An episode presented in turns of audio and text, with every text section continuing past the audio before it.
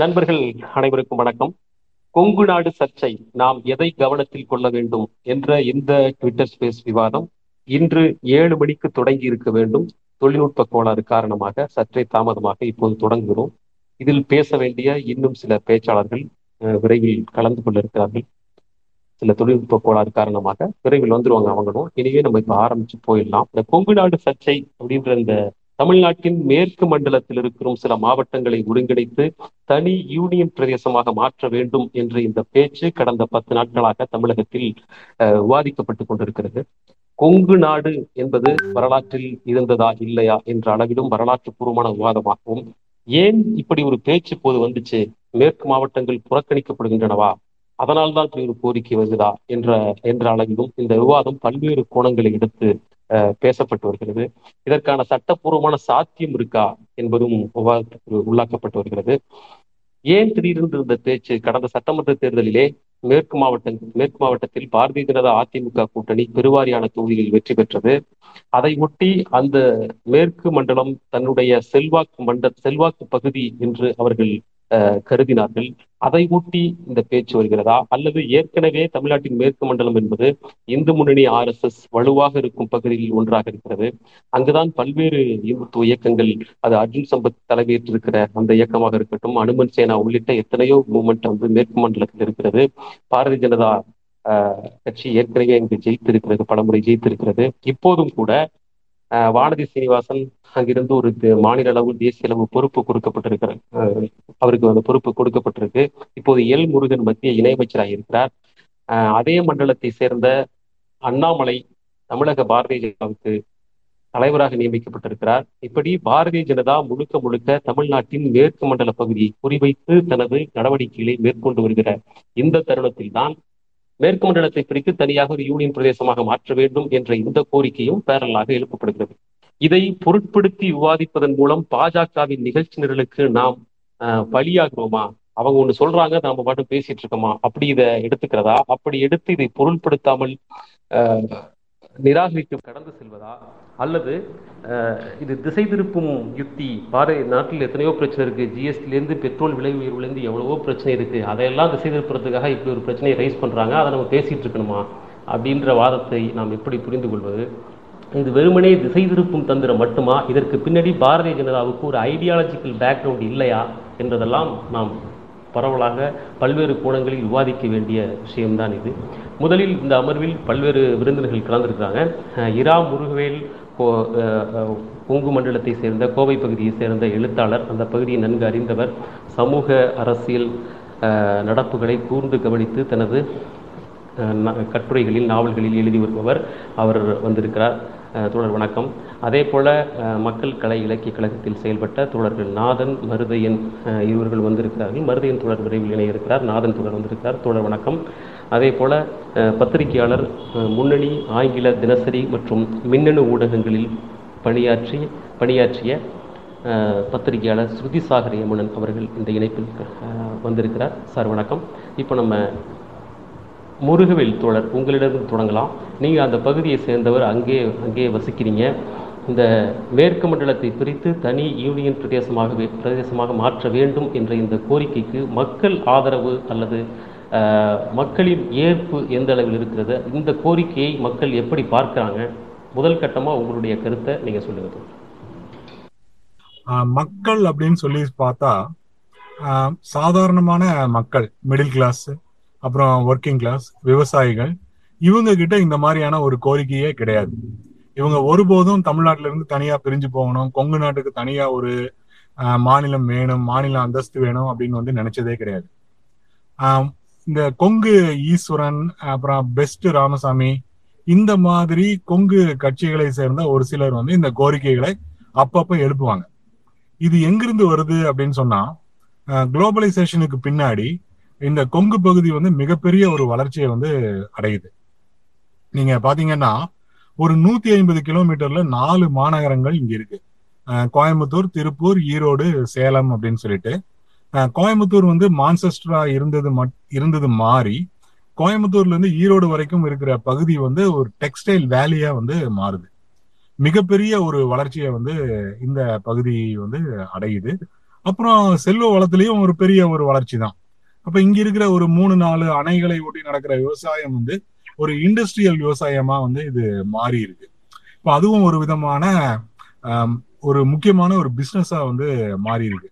அதனால இங்க இருக்கிற ஒரு சில முதலாளிகளுக்கு, அனைத்து முதலாளிகளும் அல்ல, ஒரு சில முதலாளிகளுக்கு நமக்கு வந்து போதுமான ரெப்ரசன்டேஷன் இல்லை அப்படிங்கிற ஒரு எண்ணம் வந்து ரொம்ப காலமா இருந்திருக்கு போல இருக்கு.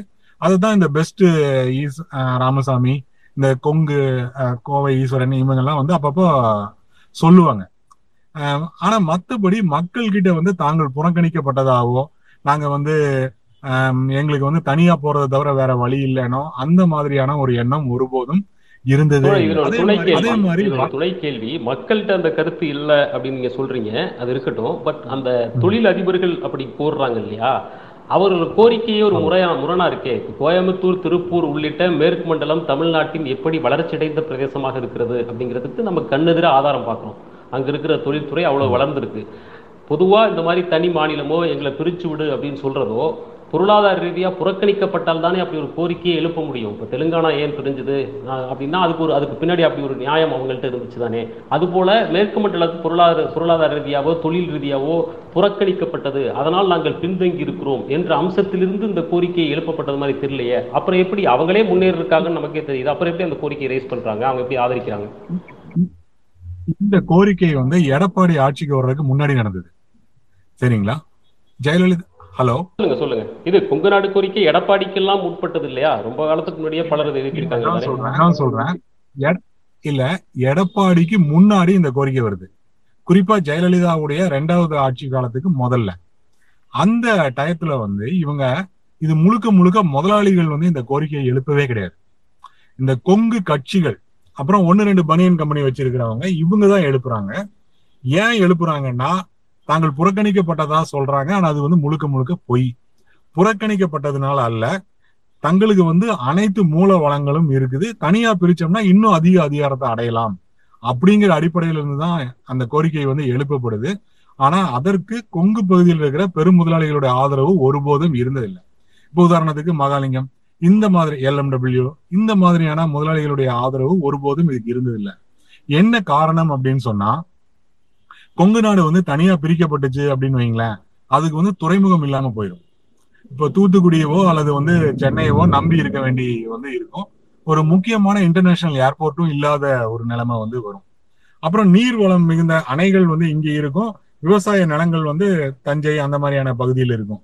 இப்படி பல சிக்கல்கள் வந்து இருக்கு. இது வந்து ஒரு நடுவில் இருக்கிற ஒரு நாற்சந்தி மாதிரியான ஒரு பகுதி கொங்கு. அதனால முதலாளிகளுக்கு வந்து இது தமிழ்நாட்டோட இணைஞ்சு இருக்கிறது தான் வந்து லாபகரமா இருந்தது. அதனால அவங்க வந்து முதல்லயே இவங்க இந்த கட்சிகளை எல்லாம் ஆதரிக்கவே இல்லை.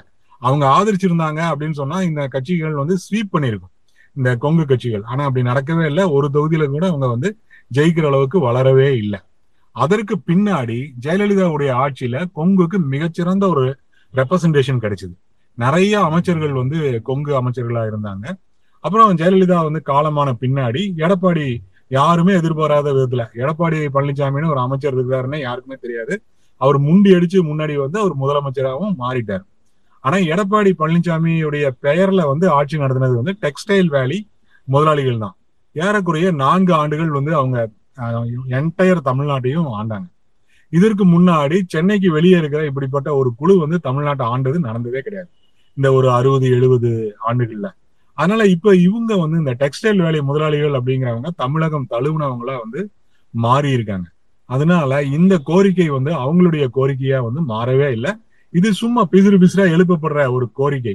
ஆனா இன்னைக்கு வந்து பாரதிய ஜனதா தன்னுடைய ஐடியாலஜியில இருந்து இதை வந்து தட்டி எழுப்புது. முதல்ல என்னன்னா, இது முதலாளிகளுடைய கோரிக்கையும் கிடையாது, மிடில் கிளாஸ் உழைக்கும் வர்க்கம் விவசாயிகளுடைய கோரிக்கையும் கிடையாது.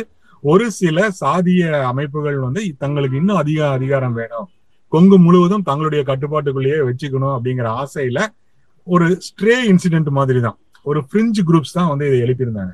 ஒரு நாளும் வீதிகளில் வந்து இந்த முழக்கம் எதிரொலிக்கப்பட்டதே கிடையாது. ஒரு கூட்டம் நடக்கும், அதுல வந்து பெண்களுக்கு சொத்துரிமை கொடுக்க கூடாது, கலப்பு திருமணத்தை எதிர்க்கணும், இப்படி ஆயிரம் பேச்சு பேசிட்டு கொங்குக்கு தனி மாநிலம் வேணும்னு ஒரு தீர்மானம் நிறைவேற்றுவாங்க. அதற்கு மேல வந்து இந்த முழக்கத்துக்கு வந்து கொங்கு பகுதியில எந்த முக்கியத்துவமும் இருந்ததில்லை. அவங்களும் அதை பத்தி கவலைப்பட்டதே வந்து கிடையாது. இன்னைக்கு பாரதிய ஜனதா வந்து இந்த முழக்கத்தை வந்து எழுப்புது அப்படின்னு சொன்னா, இப்ப பொதுவாவே இந்தியா முழுக்க இருக்கிற மாநிலங்களை வந்து பெரிய மாநிலங்களை நிர்வாக ரீதியில சின்ன சின்ன மாநிலங்களா உடைக்கிறது அப்படிங்கிற ஒரு அரசியல் இருக்கு. அதை பாரதிய ஜனதா ஆதரிக்குது. அந்த அரசியலின் அடிப்படையில அதை தமிழகத்துக்கும் எக்ஸ்டெண்ட் பண்ணணும்னு நினைக்குது. எக்ஸ்டெண்ட் பண்ணணும்னு நினைக்கிறது சொல்லுங்க சொல்லுங்க பேசுங்க. ஆஹ் எக்ஸ்டெண்ட் பண்ணணும்னு நினைக்கிறதுல ஒரு முரண்பாடு என்னன்னா, இது மத்திய பிரதேசம் மாதிரியோ உத்தரப்பிரதேஷ் மாதிரியோ ராஜஸ்தான் மாதிரியோ பெரிய மாநிலம் ஒன்றும் கிடையாது தமிழ்நாடு. அப்புறம் கொங்கு பகுதி வந்து பண்பாட்டு ரீதியா தனியா பிரிஞ்சதும் கிடையாது. அது வந்து நம்ம சொல்லிக்கிறோமே தவிர இங்க இருக்கிற ஜாதி வேற பகுதியில இல்லை, இங்க மட்டும்தான் இருக்குதுங்கிறத தவிர இந்த பகுதிக்கும் மற்ற பகுதிகளுக்கும் எந்த வித்தியாசமும் கிடையாது. ஒரு உதாரணம் எடுத்துக்கீங்களேன், நீலகிரி இருக்கு, அது முழுக்க தனித்த ஒரு பகுதி. அதனுடைய நில அமைப்பு, பருவநிலை, அதனுடைய உணவு, மொழி அத்தனையும் வேற. அந்த மாதிரி எல்லாம் கொங்கு கிடையாது. முழுக்கவே ரோட்ல பஸ்ல பக்கத்துல உட்காந்துட்டு வந்தா உங்களுக்கு அவர் கோயம்புத்தூர்காரன்னு கண்டுபிடிக்க முடியுமா என்ன? பேசுனா ஒன்னு ரெண்டு வார்த்தை அந்த மாதிரி வரும். அதனால தனி மாநிலத்துக்கான எந்த தேவையும் இல்லை. ஆனா பிஜேபி வந்து சின்ன சின்ன மாநிலங்கள் அப்படிங்கிறத முன்னாடி வைக்குது. ஏன்னா மொழிவாரி மாநிலம் அப்படிங்கிறது ஏறக்குறைய ஒரு நாடு மாதிரியே இருக்கு தன்மையில. இப்ப இந்தியா வந்து இந்தியா யூனியன் ஒன்றியம் எல்லாம் சொல்றாங்க, ஒன்றியம் எல்லாம் சொல்றாங்க. ஆனா ஒருபோதும் இந்தியா வந்து ஒரு யூனியனா இருந்ததே இல்லை. ஒரு ஸ்ட்ராங்கான சென்ட்ரல் கவர்மெண்ட் அனைத்து அதிகாரங்களையும் தன்னோட கையில வச்சுட்டு மாநிலங்களை ஆட்டி வச்சுட்டு இருக்கிறதா வந்து நடந்தது. இன்னைக்கு வந்து இந்த ஜிஎஸ்டி இதெல்லாம் வச்சு இன்னும் மாநில அதிகாரங்களை குறைச்சிட்டு இருக்கு. பல இந்திரா காந்தி காலத்துல நினைச்சா மாநிலங்களை வந்து டிஸ்மிஸ் பண்றது அப்படிங்கிறது வழக்கத்துல இருந்துட்டு இருந்தது. இந்த இருந்தாலும் கூட மொழிவாரி மாநிலம் அப்படிங்கிறது வந்து ஒரு முழு ஐடென்டிட்டியோட ஒரு நாடு அப்படிங்கிற ஒரு தன்மையோட இருக்குது அப்படின்னு வந்து தேசிய கட்சிகள் வந்து கருதுது. இப்ப பிஜேபிக்கு வந்து அதுல கொஞ்சம் கூட உடன்பாடு கிடையாது. அவங்கள பொறுத்த வரைக்கும் ரெண்டே ரெண்டு அடையாளங்கள் தான், இந்து, இந்தி. இதை தவிர வேறு அடையாளங்கள் இருக்கிறது அது விரும்பல. அதனால வந்து அரசு அப்படின்னா டெல்லியில் இருக்கிற அரசு தான். மற்ற அத்தனையும் நிர்வாக ரீதியா இருக்கக்கூடிய ஒரு மே ஒரு ஒரு ஏற்பாடுகள், ஒரு தாலுக்காவுக்கு ஒரு ஏற்பாடு இருக்குல்ல, அது மாதிரி தான் வந்து மாநிலத்துக்கான ஏற்பாடும். அப்படிதான் வந்து பிஜேபி வந்து நினைக்கிறது. ஆஹ் சரிங்க தோழர், திரும்ப உங்கள்கிட்ட திரும்ப உங்கள்கிட்ட வர்றேன் மற்றவங்க பேசிட்டு. ஆஹ் தோழர் நாதன், இப்போ இவர் முருகவேல் தோழர் சொல்லும் போது இது மக்களின் கோரிக்கையாக ஒரு காலத்திலும் இருந்ததில்லை அப்படின்னு சொன்னாரு. பாஜக சிறிய மாநிலங்களாக பிரித்து தன்னுடைய அதிகாரத்தை செலுத்துவதற்கான யுத்தியாக இதை பயன்படுத்துகிறது என்றும் குறிப்பிட்டார். இப்போ உங்களோட பார்வைப்படி சொல்லுங்க, இப்போ சமீபத்தில் தமிழ்நாட்டில் மத்திய அரசு என்ற சொல்லுக்கு பதிலாக ஒன்றிய அரசு என்பதை அழுத்தமாக திமுக தரப்பு முன்வைத்து வருகிறது. அதற்கான நேரடி எதிர்வினை என்று இதை கருதலாமா? கண்டிப்பாக இது வந்து இப்போ திமுக வந்து ஒன்றிய அரசு என்பதை தமிழகம் முழுவதும் புழங்குகின்ற ஒரு சொல்லாக மாற்றிவிட்டது. தோழர் முருகவேல் சொன்னது போல யதார்த்தத்தில் அது ஒன்றிய அரசாக இல்லாமல் ஒரு வலிமையான மாநிலங்களை ஒடுக்குகின்ற அரசாக இருந்தாலும் இந்த ஒன்றிய அரசு என்ற இந்த சொல்லாடல் ஒரு பெயரளவுக்காக பெயரளவுக்காகவது இந்த இந்திய அரசை எதிர்க்கின்ற ஒரு பொருளை வந்து கொண்டு இருக்குது. அதை இப்போ ஊடகங்களை எல்லாரும் பயன்படுத்துகிறாங்க, மக்களும் பயன்படுத்துகிறாங்க, சமூக வலைத்தளங்களும் பயன்படுத்துகிறாங்க. இதில் பாரதிய ஜனதா, ஆர்எஸ்எஸ் அவங்களுடைய ஒரு கோர் குரூப்புக்கு வந்து இது மிகவும் எரிச்சலை ஏற்படுத்தி இருக்கிறது என்பது வந்து உண்மைதான். அப்போ இதுக்கு எதிராக என்ன செய்கிறது? ஏன்னா வந்து இப்போ இந்த ஒன்றிய அரசுக்கு பின்னாடி வந்து ஒரு ஒரு தேசிய இனங்களின் உரிமை மட்டுமல்ல, ஒரு ஒன்றிய அரசை எதிர்த்து மாநிலங்களின் உரிமையை வந்து மீண்டும் பெறுவது மட்டுமல்ல, இன்னும் இந்துத்துவம், பார்ப்பனியம், அதற்கு எதிரான தமிழ் மரபு, இன்னும் நீட் தேர்வு துவங்கி ஜிஎஸ்டி தொடங்கி பல்வேறு பொருளாதார கொள்கைகளுக்கு எதிரானது, வேக்சின் கிடைக்கல அப்படின்றதுக்கான இப்படி பல அம்சங்கள் பொருந்தி இருக்கிறதுனால இப்படிப்பட்ட இந்த இந்து, இந்தி, இந்தியா அல்லது பார்ப்பனியத்துக்கு எதிரான தமிழ் ஓர்மையை எப்படி சிதைப்பது, எப்படி அழிப்பது, இது வந்து பாஜகவினுடைய இலக்கு. இந்த இலக்கு அவங்க கிட்டத்தட்ட ஆயிரத்தி தொள்ளாயிரத்தி எண்பதுகளிலிருந்தே வச்சிருக்கிறாங்க. மண்டைக்காடு கலவரம் தொடங்கி அதன் பிறகு வந்து தொண்ணூறுகளில் வந்து கோவையில் நடந்த கலவரத்திற்கு பிறகு எப்படியாவது இந்த தமிழ்நாட்டில் நுழைந்து ஒரு சக்தியாக மாற வேண்டும் என்பதில் அவங்க வந்து ஒரு கொலவெறியாக இருக்கிறாங்க. அதற்கு என்னெல்லாம் செய்யணுமோ அத்தனையும் செய்கிறாங்க. அப்படித்தான் தினமலரில் வந்து இந்த கொங்கு நாடு என்ற அந்த செய்தி வந்து வெளிவந்தது. அதற்கு பின்னர் வந்து பாஜகவினுடைய தொலைக்காட்சிக்கு வரக்கூடிய அந்த நிலைய வித்வான்களில் தொடங்கி அப்புறம் நடுப்பக்கங்களில் மாலனில் தொடங்கி பலரும் வந்து இதை பல்வேறு கோணங்களில் வந்து இதை வந்து செய்கிறாங்க. பாஜகவை பொறுத்த வரைக்கும் இந்த ஒன்றிய அரசுக்கு எதிரான ஒரு கருத்தாக மட்டும் இதை கிளப்பி விட்டு நாம் வந்து இதுக்கு பதில் சொல்லணும் விவாதிக்கணும் அப்படின்றது மட்டும் அவங்களுடைய நோக்கம் இல்லை. அவங்கள பொறுத்த வரைக்கும் இப்படி ஒன்று கிளப்பி விடுவோம். இப்படி கிளப்பி விடுறதுக்கு முன்னாடியே அவங்க இப்படி ஒரு திட்டத்திலையும் இதுலையும் வந்து இருந்திருக்கிறாங்க. எப்படின்னு கேட்டிங்கன்னா, இப்போ இந்த சென்ற சட்டமன்ற தேர்தல், அதாவது மே மாதம் வந்து ரிசல்ட் வருது. அதுக்கு முன்னாடி வந்து எக்ஸிட் போல் நடக்குது. அந்த எக்ஸிட் போல் நடக்கும் பொழுது நான் பார்க்கும்போது டைம்ஸ் நவ் தொலைக்காட்சியில் அந்த தமிழகத்தினுடைய முடிவுகளை அறிவிக்கும் போது அவங்க வந்து தென் தமிழகம், மேற்கு தமிழகம், வட தமிழகம்னு சொல்லலை. தெளிவாக சென்னை, பாண்டிச்சேரி மட்டும்தான் அவங்க ஒரு பெயர் சொல்லாக சொன்னாங்களே தவிர, அப்புறம் பல்லவ நாடு, தொண்டை நாடு, சோழ நாடு, கொங்கு நாடு, பாண்டிய நாடு அப்படின்னு சொன்னாங்க. அப்போ இந்த ஒரு பழக்கம் என்பது வந்து நம்ம ஊடகங்களில் இல்லை. இது எப்படி வந்து இது வந்தது, இது ஒரு கேள்வி. அடுத்ததாக ரெண்டாயிரத்தி பதினெட்டு பிஸ்னஸ் லைன், ஹிந்து குழுமம் நடத்துகின்ற பிஸ்னஸ் லைன் பத்திரிகையில் ஒரு செய்தி வந்து வந்திருக்குதுங்க, மார்ச் பன்னெண்டு ரெண்டாயிரத்தி பதினெட்டு. அதில் இந்தியாவின் பல மாநிலங்களிலிருந்து மாநிலங்களை பிரிக்க வேண்டும் என்ற கோரிக்கை வந்து மத்திய உள்துறை அமைச்சகத்துக்கு வந்ததாக அந்த உள்துறை அமைச்சகம் வந்து தெரிவிச்சிருக்கிறாங்க. அது கிட்டத்தட்ட வந்து ஒரு ஒரு ஐம்பது மாநிலங்கள் வரைக்கும் வந்து அப்படி பிரிக்கிறதுக்குமான கோரிக்கை வந்தது அப்படின்னு அதில் சொல்லியிருக்கிறாங்க. அதில் தமிழ்நாட்டில் வந்து கொங்கு நாடு வந்து ஒரு கோரிக்கை. அது யார் அனுப்பியிருக்கிறாங்க இல்லை அப்படின்றது வந்து ரெண்டாவது.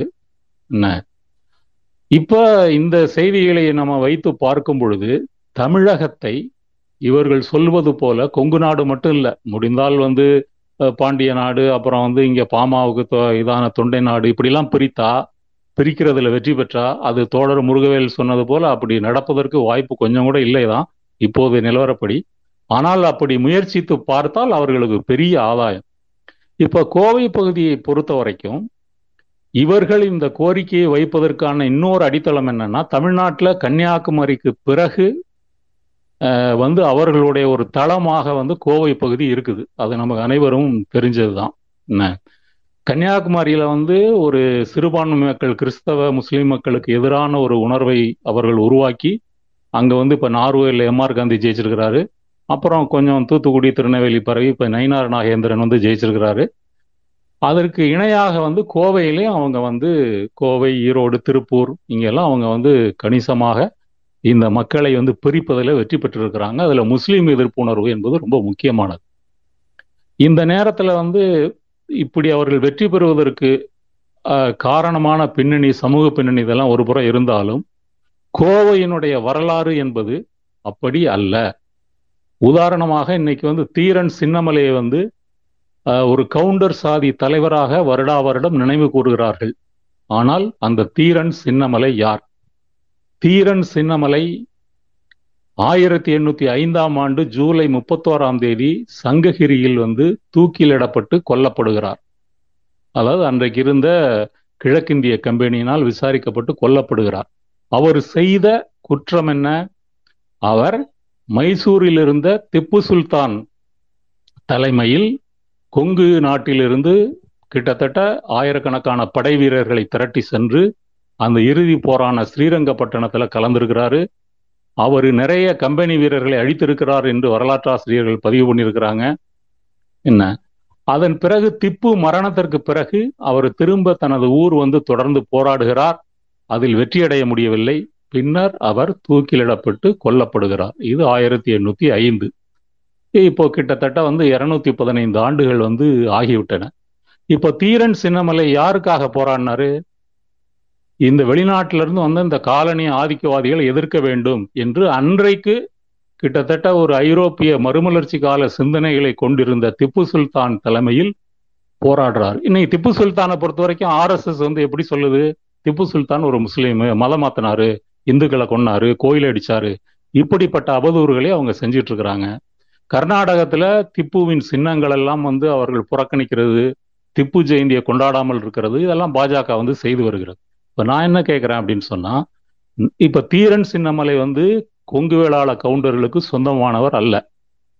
அவர் தமிழக மக்களுக்கு சொந்தமானவர், கர்நாடக மக்களுக்கு சொந்தமானவர். காலனிய எதிர்ப்பு விடுதலை போராட்டத்தில் ஈடுபட்ட அனைத்து இந்திய மக்களுக்கும் சொந்தமானவர். இப்ப இப்படி வந்து இப்ப கோவை பகுதிக்கும் திப்பு சுல்தானுக்கும் அல்லது ஒரு முஸ்லிம் மன்னனுக்கும் இப்படிப்பட்ட பிணைப்பு இருந்த பகுதிதான் கோவை. அப்படிப்பட்ட கோவை இன்றைக்கு அதுல ஒரு சிறுபான்மையாக இருந்தாலும் எப்படி ஆர்எஸ்எஸ்க்கு, இந்து முன்னணிக்கு, பாஜகவுக்கு சென்றது, இதை நாம வந்து பரிசீலிக்கணும். அதற்கு ஒரு குறுக்கு கேள்வி. இதே இந்த நீங்க இந்த அம்சத்துல கோவை மண்டலத்தை பார்க்குறீங்க. ஆனால் சென்னியம்பாளையம் தியாகிகள் உள்ளிட்ட இடதுசாரி இயக்கங்கள் ஒரு காலத்தில் செல்வாக்காக இருந்த பகுதி கடந்த பாராளுமன்ற தேர்தலில் கோவை நாடாளுமன்ற தொகுதியிலே இடதுசாரி வேட்பாளர் தான் பெருவாரியான வாக்குகளை பெற்று வெற்றி பெற்றார். அதுவும் இந்தியாவிலேயே பாஜகவை எதிர்த்து அதிக ஓட்டு வித்தியாசத்தில் வெற்றி பெற்றவர் அவர். அப்படி இருக்கும்போது ஒட்டுமொத்தமாக மேற்கு மண்டல மக்கள் இப்படி அவர்கள் பக்கம் போய்விட்டார்கள் என்று பார்ப்பது சரியா? இல்லை, ஒட்டுமொத்தமாக நான் போயிட்டாங்கன்னு சொல்லலை. அவங்க வந்து அப்படி ஒரு காலூன்றி தங்களை வளர்ப்பதற்கான ஒரு அடிப்படையை உருவாக்கி விட்டார்கள் அப்படின்னு தான் நான் சொல்றேன். அதாவது இப்ப கன்னியாகுமரியில அவங்களுக்கு ஒரு பேஸ் இருக்குது, அதே போல கோவையில ஒரு பேஸ் இருக்கு. அந்த பேஸ் வந்து வளருமா, அது வந்து அந்த அந்த தளத்தை நாம வந்து அழிக்கணுமா அப்படின்றது அது தமிழக மக்களுக்கு முன்னாடி உள்ள ஒரு கடமை அல்லது சவால். இது வந்து கோவை பகுதி இந்த அபாயத்தை இந்த அபாயத்தை மிகைப்படுத்தி மதிப்பிடுறீங்களான்னு கேட்குறேன். இல்லை, மிகைப்படுத்தி நான் மதிப்பிடலை. ஏன் அப்படின்னு சொன்னீங்கன்னா, நீங்கள் வந்து இப்போ கடந்த இப்போ கோ கோவை கலவரத்தை எடுத்துக்கலேன். கோவை கலவரம், அந்த காவலர் செல்வராசு வந்து கொல்லப்படுகிறார். அதன் பிறகு கிட்டத்தட்ட ஒரு பதினாறு முஸ்லீம்கள் கொல்லப்படுறாங்க. அதை பற்றி ஒரு புத்தகம் எழுதிய ஒரு நண்பர், அவர் பெயர் மறந்து போச்சு, அந்த காவலர் கொல்லப்பட்டதுக்கு பிறகு போலீஸ் அதிகாரிகள் கூட்டம் நடக்குது. அதில் இந்து முன்னணி ராமகோபாலன்லாம் பேசியதாக சொல்லுகிறார்.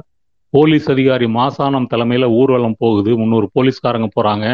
பின்னாடி இந்து முன்னணி வந்து போகிறாங்க, போய் சோபா டெக்ஸ்டைல்ஸ் கடைகளில் தொடங்கி எல்லா கடைகளையும் அடித்து நொறுக்கிறாங்க. என்ன அப்போ முஸ்லீம்கள் மீது வந்து ஒரு டெரர் வந்து ஒரு பயங்கரவாதம் வந்து அரசு போலீஸ் துணையோடு கட்டவிழ்த்து விடப்படுகிறது. என்ன இதற்கு அங்கே இருக்கக்கூடிய மார்வாடி சேட்டுகள் தொடங்கி இந்து வணிகர்கள் அல்லது பிஜேபி ஒரு தொழில் போட்டியா இதை பார்த்து உதவியவர்கள் வரைக்கும் பல காரணங்கள் இருக்குது. அப்போ இதுக்கு பின்னாடி இதனுடைய எதிர்விளைவாக வந்து அல்லுமா குண்டு வெடிப்பு நடக்குது, அதிலே வந்து பலர் கொல்லப்படுகிறார்கள். அப்போ இதன் பிறகு வந்து இன்னும் வந்து குறிவைத்து முஸ்லீம்கள் மீது பழியை போட்டு இவர்கள் வளர்ப்பதற்கான வந்து ஒரு அடித்தளம் வந்து உருவாகிறது. அப்படி அதை வளர்த்துட்டாங்க. வளர்த்துட்டாங்கன்னா என்ன சொல்ல வரேன்னா, இப்போ கோவையில் வந்து ஏதோ ஒரு காரணத்தினால இப்போ ரெண்டாயிரத்தி பதினாறுல சசிகுமார்னு ஒருத்தர் கொல்லப்படுறாரு. அவர் வந்து ரியல் எஸ்டேட்டு இந்த மாதிரி பல தொழில்கள் பண்ணி அந்த ஒரு பிரச்சனையில் கொல்லப்படுறாரு. அதற்கு இந்து முன்னணி வந்து ஊர்வலம் நடத்துது, இதே சூறையாடல் நடக்குது.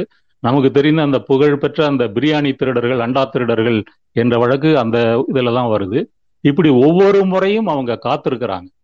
ஒவ்வொரு முறையும் அவர்கள் கலவரம் செய்யும் பொழுது அரசும் போலீஸும் வேடிக்கை பார்க்கிறது அல்லது வந்து அவர்களுக்கு மறைமுகமாக ஆதரவு செய்கிறது. இப்போ கோவை கலவரத்தை ஒட்டி பலர் கைது செய்யப்பட்டிருக்கிறாங்க, பலருக்கு தண்டனை கொடுக்கப்பட்டிருக்கிறாங்க. ஆனால் எந்த குற்றமும் செய்யாத அப்பாவி முஸ்லீம்கள் இன்னமும் சிறையில் இருக்கிறாங்க. இப்போ இந்தியாவில் பல இடங்களில் இருப்பது போல இங்கேயும் இருக்கிறாங்க. அப்போ இதை வைத்து கொண்டு அவர்கள் வந்து தொடர்ந்து வளர்க்கிறாங்க அப்படின்னு வளர்ந்து வருகிறார்கள் அப்படின்னு நான் சொல்ல வரேன். இன்னொரு உதாரணம், பெருமாள் முருகன் மாதருபாகன் பிரச்சனை எடுத்துங்க. பெருமாள் முருகன் மாதருபாகன் நாவல் வந்து ஒன் பார்ட் உமன்னு இங்கிலீஷில் ஆயிரத்தி ரெண்டாயிரத்தி பதிமூணுல வருது. அது நாலு ஆண்டுகளுக்கு முன்னாடி தமிழில் வருது. அப்போ ஒன்று யாரும் சொல்லலை. ஒரு நாலு வருடம் கழித்து அதை தேடி பிடித்து அது எங்கள் பெண்களை இழிவுபடுத்துகிறது என்று சொல்லி வந்து அது ஒரு பெரிய பிரச்சனையாக ஆக்குறது வந்து ஆர்எஸ்எஸ் தான். என்ன திருச்செங்கோடில் வீடு வீடாக போய் அந்த நாவலின் சில பக்கங்களை வந்து நகலெடுத்து அதை வீடு வீடாக வழங்கி இன்னும் இதை வந்து இப்படி செய்கிறாங்க. இப்போ அந்த சமயம் வந்து நம்ம போன்ற முற்போக்கு இயக்க அப்போ நான் இருந்த வினவு தளத்தில் இதை பற்றி விரிவாக ஒரு கட்டுரை வந்து ரெண்டு தொடர் வந்து எழுதியிருந்தோம். ஆனால் நம்ம பொதுவெளியில் போகும்போது நமக்கு கருத்துரிமைக்கு ஆதரவான ஒரு பிரச்சாரமாகத்தான் கொண்டு செல்ல முடிந்ததே தவிர அந்த நாவலினுடைய நியாயம், அது என்ன பிரச்சனையை பேசுகிறது, அங்கே ஒடுக்கப்படுகின்ற அந்த பெண்களுடைய பிரச்சனை என்ன, இதை பற்றி நம்ம பொது வெளியில பேச முடியல. ரொம்ப சிம்பிளா எங்க பெண்களை இழிவுபடுத்திட்டாங்க அப்படின்னு சொல்லிடுறாங்க. அப்ப இப்படி ஒவ்வொரு விஷயத்தையும் சம்பவத்தையும் நீங்க எடுத்து பார்த்தீங்கன்னா இது வந்து தொடர்கிறது. இப்போ திருப்பூர் எடுத்துக்கங்க. திருப்பூரில் வந்து தோழர் வில்லவன் வந்து விரிவாக சொல்வார்னு நினைக்கிறேன். திருப்பூரில் வந்து இந்து முன்னணின்றது ஒரு வார்டுக்கு ஒரு பேட்டையினுடைய தாதாவாக இருக்கிறாங்க. ஏன்னா அவங்க வந்து கொடிக்கம் பண்ணுறதா இருக்கட்டும், வசூல் பண்ணுறதா இருக்கட்டும், கட்ட பஞ்சாயத்து செய்கிறதா இருக்கட்டும், இப்படி வந்து அவங்க உருவாயிட்டாங்க. அதே போல் கோவையில் வந்து இப்போ இதில் இணைப்பில் இருக்கிற ஒரு தோழர் ராஜுன்னு அவர் சொல்லுவார்னு நினைக்கிறேன். கோவையில் மட்டும் தமிழகத்தில் இல்லாத அளவுக்கு கிட்டத்தட்ட நூற்றுக்கணக்கான உதிரியான இந்து அமைப்புகள் இருக்குது. அது பேர் வந்து அனுமன் சேனை, அந்த சேனை, இந்த சேனை, இன்னும் ஓமனத்துக்கு ஒரு தலைவர், அதுக்கு ஒரு வசூல், இப்படி வந்து நடத்திட்டு இருக்கிறாங்க. இப்படி அவங்க ஒரு அடிப்படையை உருவாக்கி இருக்கிறாங்க. இப்போ எந்த ஒரு பிரச்சனையும் நூற்றுக்கு நூறு மக்கள் ஆதரித்து தான் அது நடக்கணும்னு அவசியம் இல்லை. நூறு பேரில் நீங்கள் ரெண்டு பேரை அணி திரட்டினீங்கன்னா போதும். இப்போ கோவை வட்டாரத்தில் வந்து உதாரணமாக அந்த பிராந்தியத்தில் வந்து ஒரு ஐம்பது லட்சம் மக்கள் இருக்கிறதாக வைத்துக்கொள்வோம். இந்த ஐம்பது லட்சத்துல நீங்க ஐம்பதாயிரம் பேரை வந்து நீங்க இப்படி சித்தாந்த ரீதியாக அணிதிரட்டி அதுல வந்து பல்வேறு சாதியினரை வந்து நீங்க ஒரு காலாட்படையினரா பயன்படுத்தி கலவரம் அல்லது இந்த மாதிரி ஒரு பிரச்சனை வரும்போது வந்து ஊர்வலம் நடத்துறது, அந்த ஊர்வலத்தின் மூலம் ஒரு அச்சத்தை ஏற்படுத்துறது, அரசியல் கட்சிகள் வந்து பார்ப்பனியத்தை எதிர்த்து பேசுவதை வந்து ஒரு ஒரு அச்சமூட்டுகின்ற நடவடிக்கையாக மாற்றுவது, அதாவது பொதுவான ஒரு சமூக நீதி, சுயமரியாதை, நாத்தியம் அதெல்லாம் பேச முடியாதபடி செய்வது, இப்படியெல்லாம் வந்து செய்ய முடியும். அப்போ அந்த ரெண்டு ரெண்டு பேரு அவங்க அணிதிரட்டுறாங்க, அதுக்கு பதிலாக நாமளும் ரெண்டு பேரோ அஞ்சு பேரோ பத்து பேரோ அணிதிரட்டித்தான் அதை முறியடிக்க முடியும் அப்படின்றதான் நான் இதில் வந்து சொல்ல வரேன். இதுல பொருளாதார ரீதியான விஷயங்களை நான் பின்னாடி நான் சொல்றேன். நீங்க மற்ற விருந்தினர்கள்ட்ட மற்ற விருந்தினர்கள்ட்ட திருப்பூரிலிருந்து தொடர் திருப்பதி முத்துகிருஷ்ணன் இணைந்திருக்கிறார். அவர் அந்த பகுதியை சேர்ந்தவர். தொடர் நீங்க சொல்லுங்க. இப்போ நாதன் தொடர் குறிப்பிடும் போது மேற்கு மண்டலம் என்பது பாஜக ஆர்எஸ்எஸ் எளிதில் கைப்பற்றக்கூடிய ஒரு வல்னரபிள் பகுதியாக இருக்கிறது என்பதற்கு வரலாற்று பூர்வமான சில தகவல் கூட சொன்னார். நீங்க சொல்லுங்க, அந்த பகுதியை சேர்ந்தவர், அது அப்படிதான் இருக்குதா? எதற்காக இப்போ தமிழ்நாட்டில் வந்து தெற்கு மதுரைக்கு பிறகு ஒரு தனி நாடு வேணும், இந்த பக்கம் ராமதாஸ் கேட்கிறாரு, இப்படி பல கோரிக்கைகள் இருந்தாலும் கூட ஆர்எஸ்எஸ் பாஜக எதற்காக மேற்கு மண்டலத்தை தேர்வு செய்கிறது? எது எது அவர்களின் கோரிக்கை? எந்த எந்த இடத்தில் மேற்கு மண்டலத்தோடு அது மேற்பொருந்துகிறது? அந்த பகுதியை சேர்ந்தவர் என்ற அடிப்படையில் இதை நீங்க விளக்க முடியுமா? வணக்கம் தோழர். நாதன் தோழர் சொன்னது மாதிரி பாஜக ஆர்எஸ்எஸ் இந்துத்துவ கும்பல்கள் கொஞ்சம் இங்கே வலுவா இருக்கிற இது பகுதி தான். கோவை, திருப்பூர், இந்த மேற்கு மண்டலத்தை பொறுத்த வரைக்கும் அவங்க வலுவா இருக்கிற பகுதி தான். அதுக்கு அடிப்படை காரணமா இருக்கிறது வேரூன்றி போயிருக்கிற ஒரு குறிப்பிட்ட சதவீத மக்களிடம் வேரூன்றி போயிருக்கிற சாதிய சுயசாதி பற்று. அந்த ஆர்எஸ்எஸ் பாஜக கும்பல்களுக்கு வந்து இந்த சுயசாதி பற்று மிக்க இளைஞர்களை தங்கள் வசம் வளைப்பது ரொம்ப எளிதான ஒரு காரியமா இருக்குது.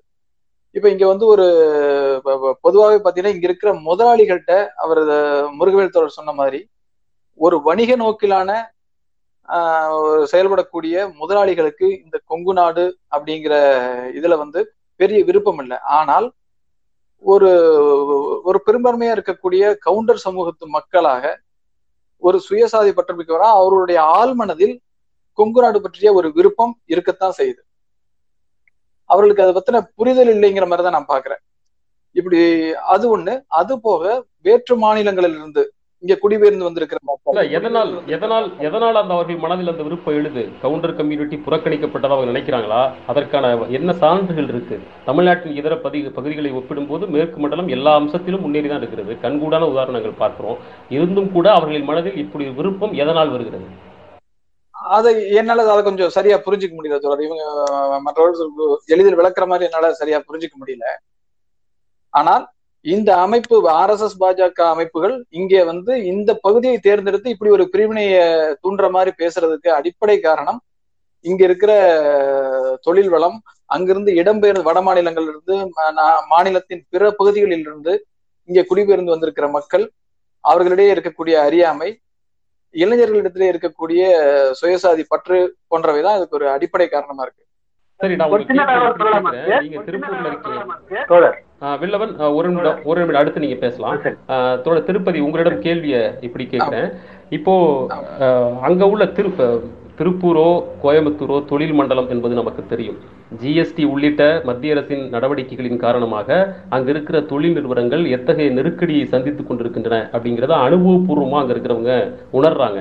ஒருவேளை அந்த உணர்ச்சியின் நியாயம் இருக்கும் என்ற பட்சத்தில் அவர்கள் எதிர்க்க வேண்டியது இந்த ஒன்றிய அரசை தானே.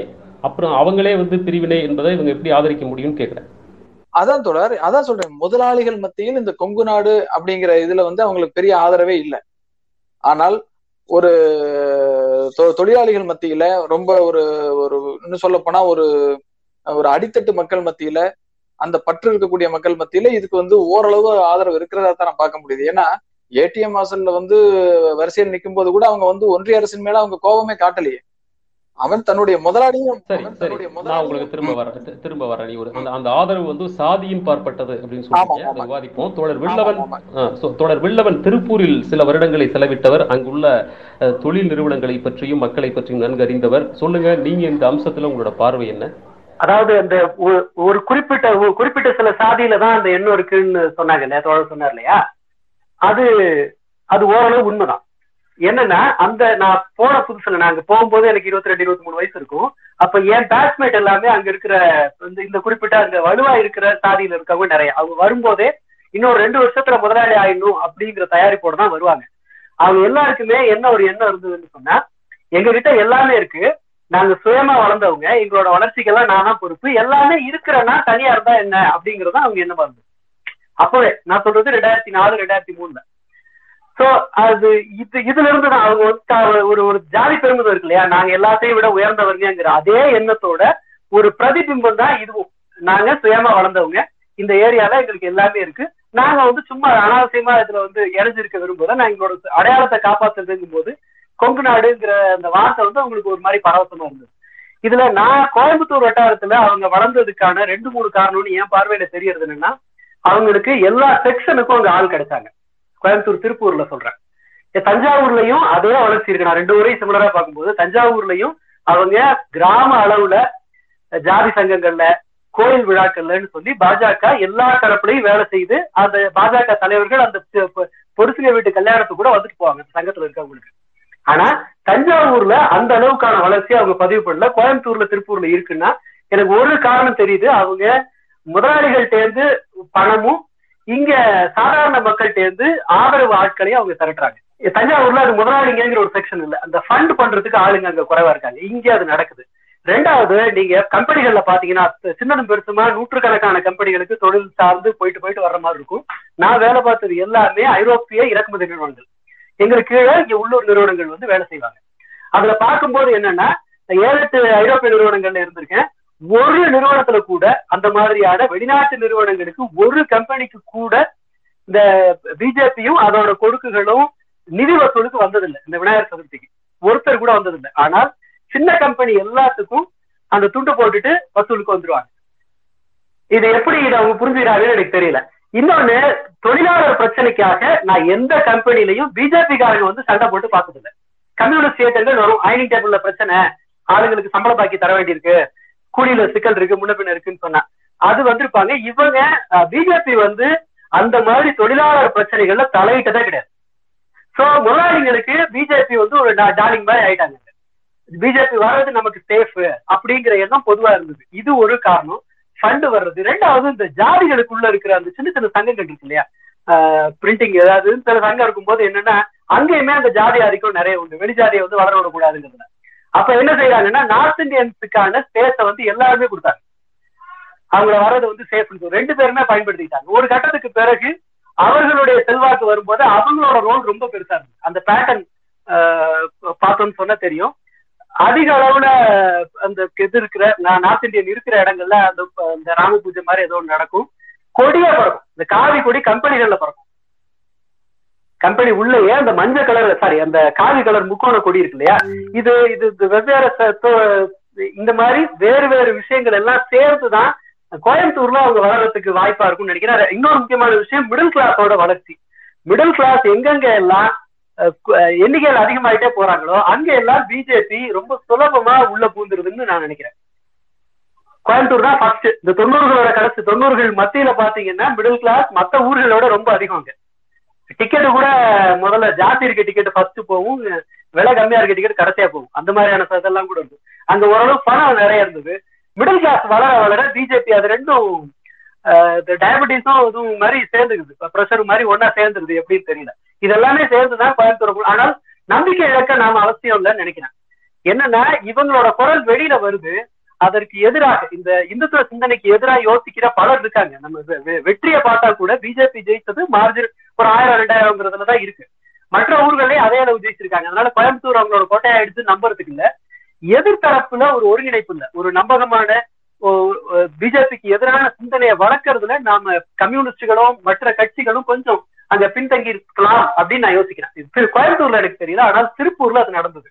அதற்கு எதிரான சிந்தனையை திரட்டுவதற்கும் ஒருங்கிணைக்குவதற்குமான முனைப்பு அங்க அதிகம் காட்டப்படுதுன்னு நான் நினைக்கிறேன். ஒரு பாயிண்ட் நான் சொல்ல வேண்டிய, அதாவது இந்த சாதி இந்த பிரச்சனை பற்றி சொன்னாங்க, அது வந்து நான் கொங்கு பகுதிக்கு மட்டும் விசேஷமாக உள்ள விஷயமா, அதில் வந்து இப்போது இதோடு நம்ம அந்த சாதியை சேர்த்து பார்க்குறோம்.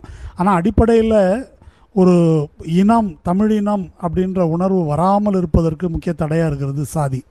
இந்த பெரியார்தாசன் வழக்கமாக ஒரு ஒரு வேடிக்கையாக நகைச்சுவையாக சொல்லுவார் அவர், அதாவது ரோட்டில் போயிட்டு தமிழனுக்கு அறிவில்லைன்னு சொன்னால் யாரும் கோவப்பட மாட்டாங்க, முதலியாருக்கு அறிவில்லை செட்டியாருக்கு அறிவில்லை கவுண்டருக்கு அறிவில்லைன்னா சண்டைக்கு வந்துடுவாங்க அப்படின்னு. அதனால் தமிழ்நாட்டில் வந்து ஜாதி தான் இருக்குது, அப்படி தமிழ் உணர்வு இல்லைன்னு சொல்லுவார். அப்போது இந்த சாதி என்பது அடிப்படையிலேயே இந்த ஒரு தமிழ் இன ஓர்மைக்கு எதிராக இருக்குது. அது அவங்களுக்கு மட்டும் இல்லை, எல்லா இடத்துக்கும் பொருந்தும். அதை வேறு விதமாக நான் சொல்கிறேன். இப்போது பாமக ராமதாஸ் வந்து இதற்கு முன்னாலேயே தமிழ்நாட்டை மூணாக பிரிக்கணும்னு வைக்கிறாரு. அவர் எதிலேருந்து அதை வைக்கிறாரு? அது இந்த சாதிக்கும் பிழைப்புவாதத்துக்கும் நேரடியாக ஒரு தொடர்பு இருக்குதுன்னு நான் கருதுகிறேன்.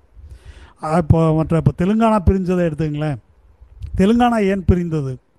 தெலுங்கானா பிரிஞ்சதில் என்ன கிடைத்தது அந்த மக்களுக்கு? அது ஒரு புறக்கணிக்கப்பட்ட பகுதியாக இருந்தது, கோஸ்டல் ஆந்திராவினுடைய செல்வாக்கு இருந்தது என்பதெல்லாம் உண்மைதான். அதனால் அங்கே ஒன்றும் கிடைத்து விடவில்லை. அங்கே அது வந்து இந்த தனி மாநிலம் கேட்பதோ தனி மாவட்டம் கேட்பதோ சில பின்தங்கிய பகுதிகள்னு சொல்வதற்கான சில காரணங்கள் இருந்தாலும் அப்படி தனியாக போய்விடுவதனால அந்த இடங்களில் அடிப்படை அந்த மக்களுக்கு அடிப்படை வர்க்கங்களுக்கு உழைக்கும் வர்க்கங்களுக்கு எந்த முன்னேற்றமும் வருவதில்லை.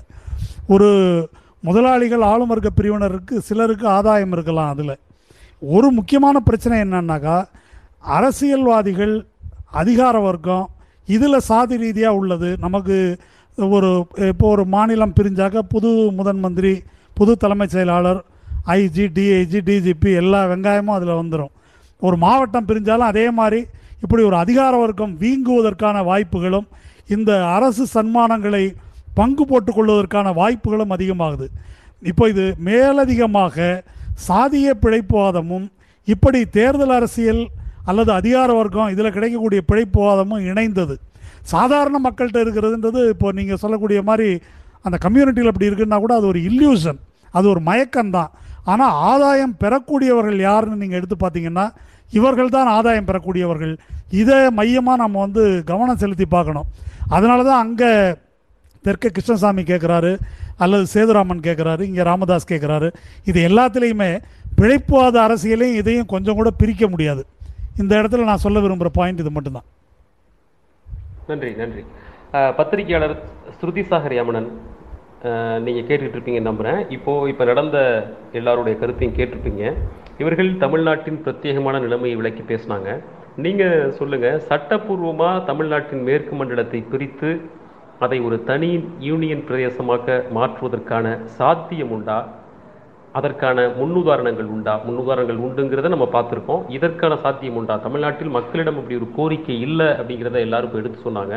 மக்களிடம் அப்படி கோரிக்கையே இல்லாத பட்சத்திலையும் இது பண்ணிட முடியுமா ஒரு அரசு நினைத்தால்? உங்களுடைய பார்வை என்ன? நீங்கள் சொல்லுங்கள் சார்.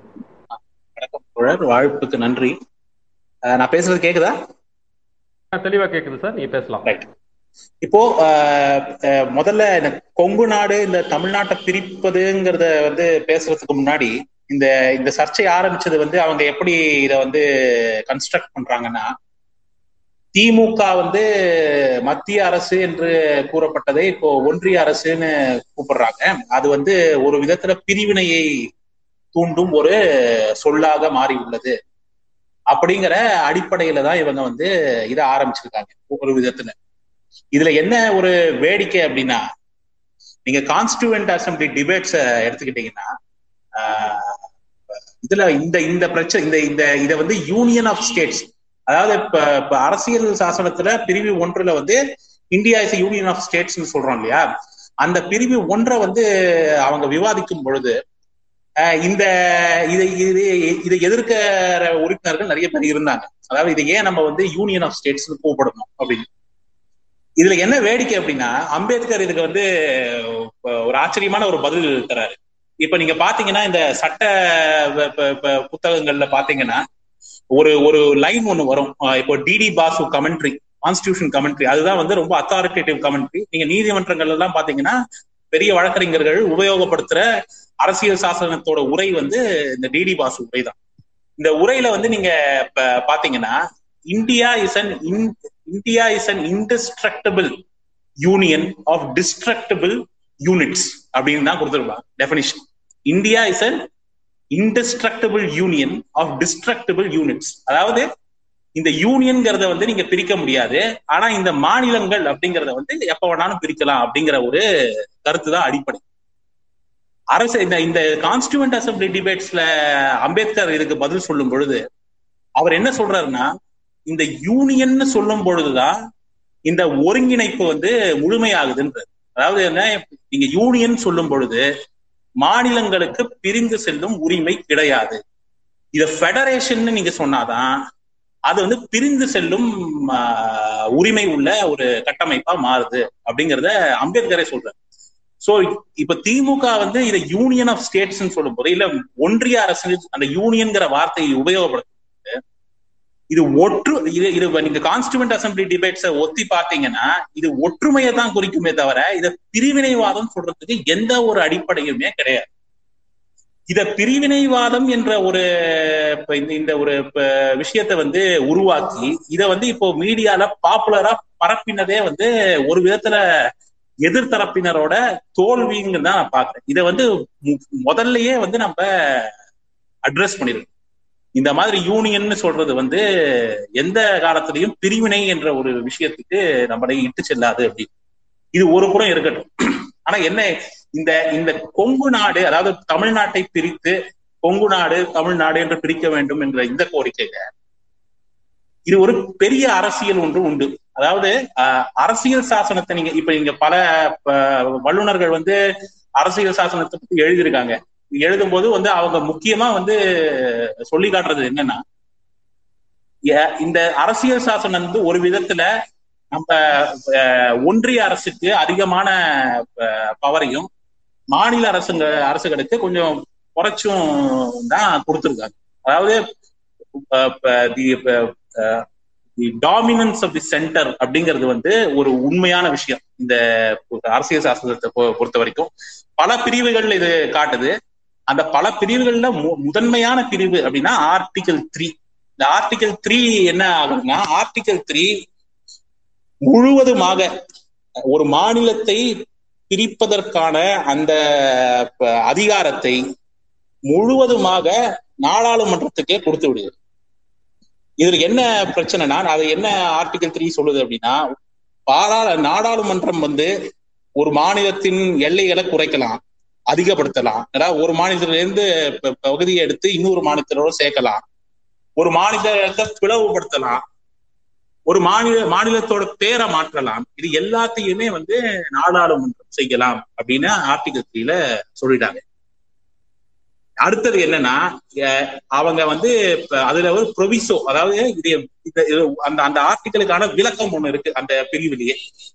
அந்த விளக்கத்துல என்ன அவங்க என்ன சொல்றாங்கன்னா, இந்த எப்படி இந்த மெத்தட் எப்படி இதை பண்ணணும் அப்படின்னு முதல்ல வந்து ஒரு பில்லை டிராஃப்ட் பண்ணிட்டு அந்த பில்லை வந்து நீங்க அசம்பிளிக்கு அனுப்பியாங்க. அதாவது பிரசிடென்ட் வந்து அந்த பில்லை அசம்பிளிக்கு ரெஃபர் பண்ணுவார், அந்த ஸ்டேட் பர்டிகுலர் ஸ்டேட் அசம்பிளிக்கு அவர் ரெஃபர் பண்ணுவார். இந்த ரெஃபர் பண்ண உடனே அதுல அந்த ரெஃபரன்ஸ்ல வந்து ஆயிரத்தி தொள்ளாயிரத்தி ஐம்பத்தி அஞ்சுல என்ன பண்ணாங்க, பிப்த் அமெண்ட்மெண்ட் ஒன்று கொண்டு வந்தாங்க. ஸோ அந்த பிப்த் அமெண்ட்மெண்ட் மூலியமா என்ன பண்ணாங்க, அது அவர் ரெஃபர் மட்டும் பண்ண மாட்டாரு, ரெஃபரன்ஸ்லயே வந்து இந்த காலகட்டத்துக்குள்ள நீங்க வந்து இதுக்கு பதில் சொல்லி ஆகணும் அப்படின்னு வந்து அந்த ரெஃபரன்ஸ்லயே போட்டு இவர் ஜனாதிபதி வந்து ஸ்டேட்டுக்கு அனுப்பிடுவார். இப்ப அசம்பிளி வந்து அதை டிஸ்கஸ் பண்ணிட்டு அவங்க வந்து அவங்க வியூஸ அவங்க கருத்துக்களை வந்து திருப்பி அனுப்பணும். சென்டருக்கு. இதுல என்ன வேடிக்கைன்னா, அவங்க என்ன கருத்து அனுப்பினாலும் சரி, அதாவது எங்களுக்கு இதை மாநிலத்தை பிரிக்கணும்னு அனுப்பினாலும் சரி, பிரிக்க வேண்டாம்னு அனுப்பினாலும் சரி, இல்ல ஒண்ணுமே சொல்லாம விட்டாலும் சரி, அதாவது நான் எதுவுமே அவங்க கருத்தையே சொல்லாம விட்டாலும் சரி, அது வந்து இட் இஸ் நாட் பைண்டிங் வந்து பார்லிமெண்ட், நாடாளுமன்றத்தை அதை வந்து கட்டுப்படுத்தாது. நாடாளுமன்ற மாநிலம் அந்த மாநிலத்தின் சட்டமன்றம் எங்களை பிரிக்காதீர்கள் என்று சொன்னாலும் நாடாளுமன்றத்துக்கு அந்த மாநிலத்தை பிரிக்கும் அதிகாரத்தில் அரசியல் சாசனம் கொடுக்கும். இதுல என்ன இது இதோட மோசம் என்னன்னா, இப்போ இப்போ மகாராஷ்டிராவை பிரிக்கும்போது என்ன ஆச்சுன்னா, முதல்ல யூனியன் டெரிட்டரி அந்த பாம்பே வந்து ஒரு யூனியன் டெரிட்டரியா ஆகணும் தான் இருந்துச்சு. பட் அப்புறம் அந்த அமெண்ட்மெண்ட் அந்த அந்த பில்லுல வந்து அவங்க மாத்தி அதை மகாராஷ்டிராவோட இணைச்சிடுறாங்க. இது வந்து கோர்ட்டுக்கே போகுது, இது வந்து சுப்ரீம் கோர்ட்டுக்கு போகுது. அதுக்கப்புறம் வந்து மிச்ச மாநிலங்கள்லயும் இந்த மாதிரி இந்த உத்தராகண்ட் சத்தீஸ்கர்லாம் பிரிக்கும் போதும் கூட சர்ச்சைகள் வந்து உச்ச நீதிமன்றம் வரைக்கும் போகுது. இதுல இன்னொரு மோசமான விஷயம் என்னன்னா, இப்போ அந்த முதல் ரெஃபரன்ஸ் கொடுக்குறாங்க இல்லையா, அதாவது உங்க மாநிலத்தை நாங்க பிரிக்க போறோம், இப்படி இதுக்கு உங்களோட கருத்தை சொல்லுங்கன்னு கொடுக்குற அந்த ரெஃபரன்ஸ ஒரு வாட்டி உங்க கருத்தை கொடுத்து மாநிலம் திருப்பி அனுப்பிடுச்சுன்னா, அண்ட் அதை அதை வந்து பார்லிமெண்ட்ல அவங்க இன்ட்ரடியூஸ் பண்ணிட்டாங்க அப்படின்னா, அதுக்கப்புறம் திருப்பி அந்த மாநிலத்தோட வியூஸை கேட்கணும் அப்படிங்கிற விஷயம் கிடையாது.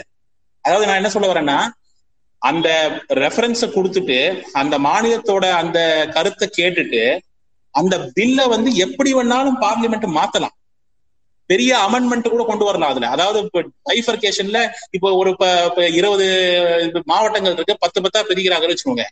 கடைசியா அது பார்லிமெண்ட்ல பில்லா பண்ணும்போது அமெண்ட் பண்ணி இல்ல அஞ்சு பதினஞ்சுன்னு கூட மாத்திக்கலாம். இதுக்கு திரும்பி நீங்க ரெஃபர் பண்ணணும் மாநிலத்துக்கிட்டேங்கிற அவசியமும் கிடையாது, அது நாடாளுமன்றமே பண்ணிக்கலாம் அப்படிங்கிற ஒரு திருப்பி வராது.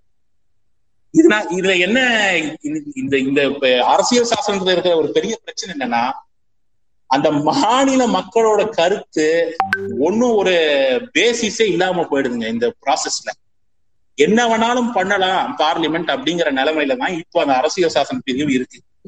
நம்ம வந்து இந்த கொங்கு நாடு கொங்கு நாடு ஐடியாவை நம்ம எதிர்க்கும் பொழுது சேர்த்து இந்த அரசியல் சாசனத்துல இந்த மாதிரி ஒரு பிரிவு இருக்கிறதையும் நம்ம வந்து விவாதிக்க ஆரம்பிக்கணும்.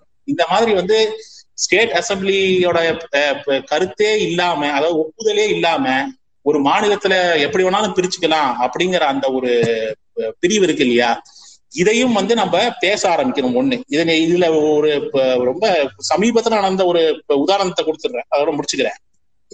ஜம்மு அண்ட் காஷ்மீர் எடுத்துக்கிட்டீங்கன்னு வச்சுக்கோங்க, ஆர்டிகல் த்ரீ செவன்டி முன்னூத்தி எழுபது பிரிவு முன்னூத்தி எழுபது வந்து அவங்களுக்கு ஒரு தனி ஸ்டேட்டஸை கொடுத்துச்சு. ஒரு முக்கியமான டிஃபரன்ஸ் ஜம்மு அண்ட் காஷ்மீருக்கும் மிச்ச மாநில மாநிலங்களுக்கும் உள்ள முக்கியமான வித்தியாசம் என்னன்னா, இந்த ரெஃபரன்ஸ் அனுப்புறாங்க இல்லையா, நான் என்ன சொன்னேன்னா வியூஸ் ஒண்டி தான் கொடுக்கணும், அந்த வியூஸ் ஆர் நாட் பைண்டிங், அதாவது அந்த மாநிலத்தோட கருத்து வந்து நாடாளுமன்றத்தை கட்டுப்படுத்தாது அப்படிங்கிறது தான் மிச்ச மாநிலங்களுக்கு. ஆனா ஜம்மு அண்ட் காஷ்மீரை பொறுத்த வரைக்கும் பிரிவு முன்னூத்தி எழுபது இருந்ததுனால கண்டிப்பா அந்த மாநிலத்தோட சட்டமன்றம் ஒப்புதல் இருந்தா மட்டுமே அதனுடைய பவுண்டரிஸை மாற்ற முடியும், அதை வந்து பிரிக்க முடியும் அப்படிங்கிற பிரிவு இருந்துச்சு இந்த முன்னூத்தி எழுபதுனால. அதாவது அவங்களோட ஒப்புதல் தேவை, வெறும் அவங்களுடைய கருத்து மட்டும் இல்லை, அவங்களுடைய ஒப்புதல் தேவை, அந்த ஒப்புதலுக்கு பா நாடாளுமன்றம் கட்டுப்படணும்னு இருந்துச்சு. இது என்ன வேடிக்கை ஆச்சுன்னா, இந்த மாதிரி இருந்ததுனால இவங்க என்ன பண்ணாங்க, அங்க பிரசிடென்ட்ஸ் ரூலை போட்டாங்க. பிரசிடென்ட்ஸ் ரூலை போட்டுட்டு பிரசிடென்ட்ஸ் ரூல் போடும்பொழுது இது இன்னும் ஒரு ரொம்ப ஆச்சரியமான விஷயம். இது எப்படியெல்லாம் இதை பண்ண முடியும்னு நான் சொல்றதுக்காக உங்களுக்கு சொல்றேன். பிரசிடென்ட்ஸ் ரூல் எப்ப போட்டாலும் ஒரு நோட்டிபிகேஷன் போடுவாங்க சார். அந்த நோட்டிபிகேஷன்ல பாத்தீங்கன்னா ஸ்பெசிபிக்கா the president will take over powers under article த்ரீன்னு ஸ்பெசிபிக்கா ஒரு செக்ஷன் இருக்கும். அதாவது என்ன சொல்ல வருதுன்னா, இப்போ சட்டமன்றமே இல்லை என்றாலும், அதாவது ஒரு மாநிலத்தில் சட்டமன்றத்தை கலைச்சிட்டாலும் அங்க பிரசிடென்ட்ஸ் ரூல் இருந்தாலும் அந்த பிரசிடென்ட் கிட்ட ஆர்டிகல் த்ரீ பவர்ஸ் போயிடுது. அப்படிங்கிறதுனால ஒரு சட்டமன்றமே இல்லாத போது கூட ஒரு மாநிலத்தை நாடாளுமன்றத்தால பிரிக்க முடியும். அவங்க வந்து என்ன பண்றாங்கன்னா, அந்த அசம்பிளியோட ஸ்டேட்டஸ அவங்க எடுத்துக்கிறாங்க அந்த பில்ல இன்ட்ரடியூஸ் பண்ணும்போது. இதுதான் ஜம்மு அண்ட் காஷ்மீர் நடந்துச்சு. அந்த பிரசிடென்ட்ஸ் ரூல் இருக்கும்போது அவங்க என்ன பண்ணாங்க, இந்த பார்லிமெண்ட்டை வந்து அசம்பிளிக்கு சப்ஸ்டியூட் பண்ணி பார்லிமெண்டே வந்து அசம்பிளியா ஒரு வியூஸை கொடுத்து ஜம்மு அண்ட் காஷ்மீரை இப்படி பிரிச்சு விட்டாங்க. அதாவது எப்படி சட்டமன்றமே இல்லாத பொழுது ஒரு மாநிலம் பிரிக்கப்பட்ட கதை. சோ இந்த அளவுக்கு வந்து இந்த ஒன்றிய அரசு கிட்ட அதிகாரத்தை அரசியல் சாசனம் கொடுத்துருக்கு. நம்ம கொங்கு நாடு பிரிக்க பிரிக்கிறதை எதிர்க்கும் பொழுது இந்த பிரிவை சரி செய்யும் அந்த குரலையும் சேர்த்து நாம் எழுப்ப வேண்டும் என்பதுதான் என் அடிப்படை கருத்து. நன்றி சார். நன்றி நன்றி சார் நன்றி சார் நன்றி சார் திரும்ப நான் உங்கள்கிட்ட வர்றேன். இப்போ ஸ்ருதி சாகர் யாபனன் பேசும்போது அம்பேத்கர் அரசியல் சாசன சட்ட அமர்வில் குறிப்பிட்டதை நோட் பண்ணி பேசினாரு. இப்போ இந்த கொங்கு நாடு சர்ச்சையை தொடர்ந்து தினமணி பத்திரிகையில் நடுப்பக்க கட்டுரை எழுதியிருக்கிற பத்திரிகையாளர் மாலன் அதே அம்பேத்கரை குறிப்பிட்டு ஒரு அம்சத்தை சொல்கிறார். அம்பேத்கர் மரணமடைவதற்கு முந்தைய ஆண்டு ஒரு நூல் எழுதினார், மொழிவாரி மாநிலங்கள் பற்றிய என்னுடைய பார்வை என்ற அந்த நூலிலே அம்பேத்கர் மொழிவாரி மாநிலங்களை எதிர்க்கவில்லை, மாறாக ஒரு மொழிக்கு ஒரு மாநிலம் என்பதை அம்பேத்கர் நிராகரிக்கிறார். ஏன்னா ஒரு மொழிக்கு ஒரு மாநிலம் என்று அமைந்தால் ஏற்கனவே அங்கு எது ஆதிக்க சாதியாக இருக்குதோ அவர்களின் கையில் அதிகாரம் செல்லும், அது தலித்துகளுக்கு எதிராக இருக்கும் என்றெல்லாம் அவருடைய அடிப்படை பார்வையில் இருந்து அந்த கருத்தை முன்வைப்பதாக தெரிகிறது. இதை பற்றி தொடர் மருதையன் உங்களுடைய பார்வை என்ன? அதே போல அதே போல மாநிலங்கள் பிரிப்பு என்பது ஏற் அது ஒன்றும் இதுக்கு முன்பு நடைபெறாத விஷயம் அல்ல. உத்தரப்பிரதேசம், மத்திய பிரதேசம் உள்ளிட்ட எல்லா மாநிலங்களிலிருந்தும் பல மாநிலங்கள் பிரிந்திருக்கிறது. ஆந்திராவிலிருந்து தெலுங்கானா பிரிந்தது, சத்தீஸ்கர் பிரிந்தது, ஜார்க்கண்ட் பிரிந்தது. நிர்வாக வசதிக்காக இப்படிப்பட்ட பிரிவினைகள் ஏற்கனவே நடந்துட்டு தான் இருக்குது. தமிழ்நாட்டிலேயும் மாவட்டங்கள் எத்தனையோ பிரிஞ்சிருக்கு. ஒருங்கிணைந்த தந்தை தஞ்சை மாவட்டம் இப்போ அஞ்சா பிரிஞ்சிருச்சு, ஒருங்கிணைந்த மதுரை மாவட்டம் பலவாறு பிரிஞ்சிருச்சு. ஸோ இது நிர்வாக வசதிக்காக இத்தனை பிரிவுகள் நடந்துதானே இருக்குது. இதை மட்டும் ஏன் இந்த நிர்வாக வசதின்றது தனியாக பேசுவோம். டாக்டர் அம்பேத்கர் சொன்னதை பற்றிய இதை மாலன் கோட் பண்ணியிருக்கிறாரு. அவருடைய வரிகளை நான் சொல்கிறேன். மாநிலங்கள் வளர்ச்சி, மாநிலங்களுக்கிடையே சமத்துவம் என்பனவற்றை கருத்தில் கொண்டு மாநிலங்களை சீரமைப்பது குறித்து சிந்திக்க வேண்டிய தருணத்தில் இன்று நாம் இருக்கிறோம். இது நேற்று அவர் எழுதின கட்டுரையில் உள்ளது. இது குறித்த அம்பேத்கரின் நூலை அவரை பின்பற்றுவதாக சொல்லும் தமிழக அரசியல்வாதிகளும் அறிஞர்களும் ஒரு முறை திறந்து பார்க்க வேண்டும். அம்பேத்கர் மீது மரியாதை வைத்துள்ள மத்திய மாநில ஆட்சியாளர்கள் அவரது கருத்துக்களை சிந்தித்து பார்க்க வேண்டிய நேரம் இது. இதைவிட நயவஞ்சகமான, விஷமத்தனமான, நச்சுத்தன்மை வாய்ந்த எழுத்தை எங்கேயும் பார்க்க முடியாது. இவர் இப்போ என்ன சொல்கிறாருனாக்கா, அம்பேத்கரை மதிப்பது உண்மை என்றால் பிஜேபி சொல்லுகிற மாநில சிறு மாநிலங்கள் என்ற கொள்கையை நீங்கள் ஏற்றுக்கொள்ள வேண்டும். இதுக்கு வேறொரு இடத்துல காஞ்சா ஐலையா பதில் சொல்லியிருக்கிறார். தெலுங்கானா மாநில பிரிவினை வந்தபோது அவர் எழுதின ஒரு கட்டுரை, அது என்னுடைய நினைவிலிருந்து சொல்கிறேன் நான். அதாவது அம்பேத்கர் சிறு மாநிலங்கள் என்ற கருத்தை எதுக்கு வைக்கிறாரு அப்படின்னாக்கா, இடைநிலை ஆதிக்க சாதிகள் கீழே தாழ்த்தப்பட்ட மக்கள் ஒரு அரசியல் செல்வாக்கற்ற முறையில் ஒடுக்க நேரிடும் என்ற சூழ்நிலையை வந்து மனதில் கொண்டு அவர் சிறு மாநிலங்கள்ன்ற பாயிண்ட்டை வந்து சொல்கிறாரு. ஆனால் இன்றைக்கு நிலைமை மாறிவிட்டது. சிறு மாநிலங்கள் என்பது நமக்கு எதிராக இருக்குது. அதை மெக்கானிக்கலாக அப்படியே நம்ம வந்து அதை ஃபாலோ பண்ணக்கூடாதுன்னு எழுதுகிறாரு ஐலையா. அதில் நான் முற்றிலுமாக உடன்படுகிறேன். இப்போ தெலுங்கானாவை பிரிப்பது என்பதில் அங்கே அந்த சிறு மாநிலம் அங்கே இருக்கக்கூடிய தாழ்த்தப்பட்ட பழங்குடி மக்களுக்கு எதை தந்திருக்கிறது, எதையும் தரலை. ஜார்க்கண்ட், சத்தீஸ்கருடைய பிரிவினை என்பது அந்த மாநிலங்களின் பழங்குடி மக்களுக்கு எதை கொடுத்திருக்கிறது, எதையும் தரலை. இப்போது ஸ்டான் சுவாமியினுடைய கொலை, அது மரணம் இல்லை, கொலை, அதை பார்த்தோம். நம்ம என்ன இஷ்யூ, பத்தல்காடி மூமெண்ட் என்பது என்ன, ஜார்க்கண்ட் மக்கள் பழங்குடி மக்களிடமிருந்து அவர்களுடைய நிலத்தை பறிக்காமல் தடுப்பதற்கு உருவான ஒரு மக்கள் இயக்கம்.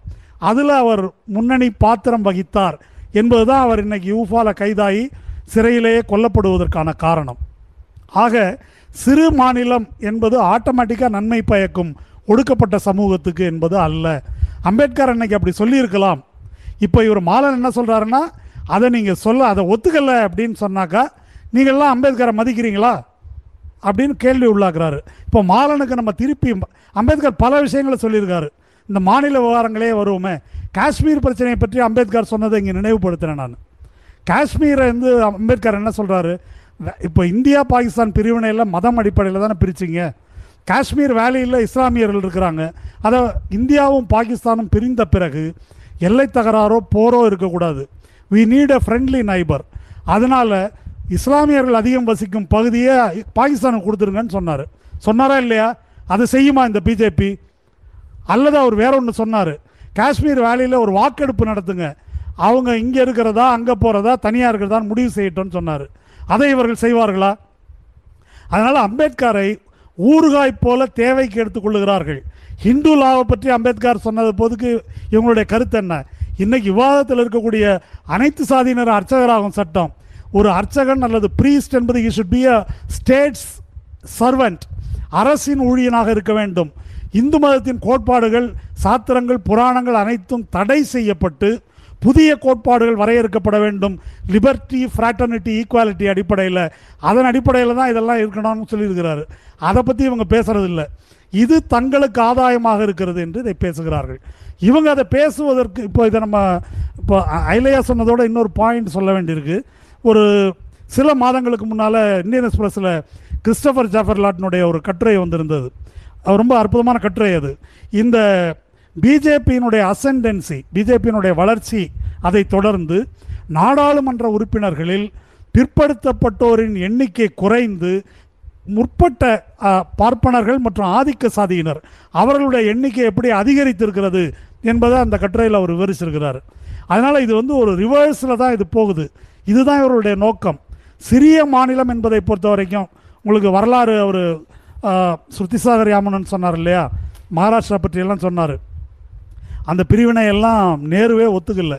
முக்கியமாக மொழிவாரி மாநில பிரிவினையை நேரு ஒத்துக்கொள்ளவில்லை, பட்டேல் ஒத்துக்கொள்ளவில்லை. அதுக்கப்புறம் பொட்டி ஸ்ரீராமுலு உண்ணாவிரதம், அவருடைய மரணம், அதை ஒட்டி எழுந்த கிளர்ச்சி, அதில் தான் மொழிவாரி மாநில பிரிவினை வருது. அப்போது அன்னைக்கு நே இப்போ இன்றைக்கி நேருவை இவங்க வந்து வாயை திறந்தால் நேருவை சாடுகிறார்கள். அன்றைக்கு நேருவை புகழ்ந்தவர் கோல்வால்கர். எதனால்? மொழிவாரி மாநிலம் வேண்டான்னு அவர் சொன்னதுக்காக. அப்போ மொழிவாரி மாநிலம் கூடாது, மொழி ஓர்மை, இன ஓர்மை என்பது இருக்கக்கூடாது என்பது இந்துத்துவத்தினுடைய மிக ஆதாரமான கொள்கை. அவர்கள் இந்த விஷயத்தை திரும்ப திரும்ப பேசிக்கொண்டே இருக்கிறார்கள். ஒரு காங்கிரஸ் ஆட்சியில் இருந்த காலத்திலே நான் சொல்கிறேன், ரெண்டாயிரத்தி ஒன்பது என்று நினைக்கிறேன், அப்போது வந்து மோகன் பாகவத் வந்து சொல்கிறார் தெளிவாக, அட்மினிஸ்ட்ரேட்டிவ் ஃபீஸிபிலிட்டிக்காக அதை மட்டும் ஒரு காரணியாக வைத்து சிறு மாநிலங்களை பிரிக்க வேண்டும்ன்றார். அதுக்கு இன்னும் விளக்கம் கொடுக்குறாரு ஆர்எஸ்எஸ் ஐடியலாக்கு எம்ஜி வைத்தியா. அவர் என்ன சொல்கிறாருன்னா, மூணு கோடிக்கு மேலே மக்கள் தொகை உள்ள ஒரு பகுதி ஒரு மாநிலமாக இருக்கக்கூடாது. குறைந்தபட்சம் ஐம்பது லட்சம், அதிகபட்சம் மூணு கோடி, இப்படி எல்லா மாநிலங்களையும் பிரிக்கணும். Number one. Number two, state reorganisation commission என்பதை முப்பது ஆண்டுகளுக்கு ஒரு முறை சென்சஸ் எடுக்கப்படும் போதெல்லாம் திரும்ப கொண்டு வர வேண்டும். இது வந்து அவர்கள் வந்து ரெண்டாயிரத்தி ஒன்பதில் காங்கிரஸும் பிஜேபியும் சேர்ந்து இந்த காரியத்தை அமல்படுத்தப்பட வேண்டும் அமல்படுத்த வேண்டும் என்பது அவர்கள் முன்வைத்த கோரிக்கை. அதனால் இதை வந்து நாம் இப்படி இணைத்து பார்க்க வேண்டிய அவசியம் இருக்கிறது. சிறு மாநிலங்கள் அம்பேத்கர் சொன்னார் என்பதிலிருந்து அதை மெக்கானிக்கலாக பார்ப்பது, அவர் ஒரு நோக்கத்துக்காக சொன்னார், அவர் என்ன நோக்கத்துக்காக அதை சொன்னாரோ அதற்கு நேர் எதிர் திசையில் அவர் இடைநிலை ஆதிக்க சாதிகளின் தயவில் தாழ்த்தப்பட்ட மக்கள் விடப்படுவார்கள் என்ற அச்சத்தினால் அவர் சொன்னார்.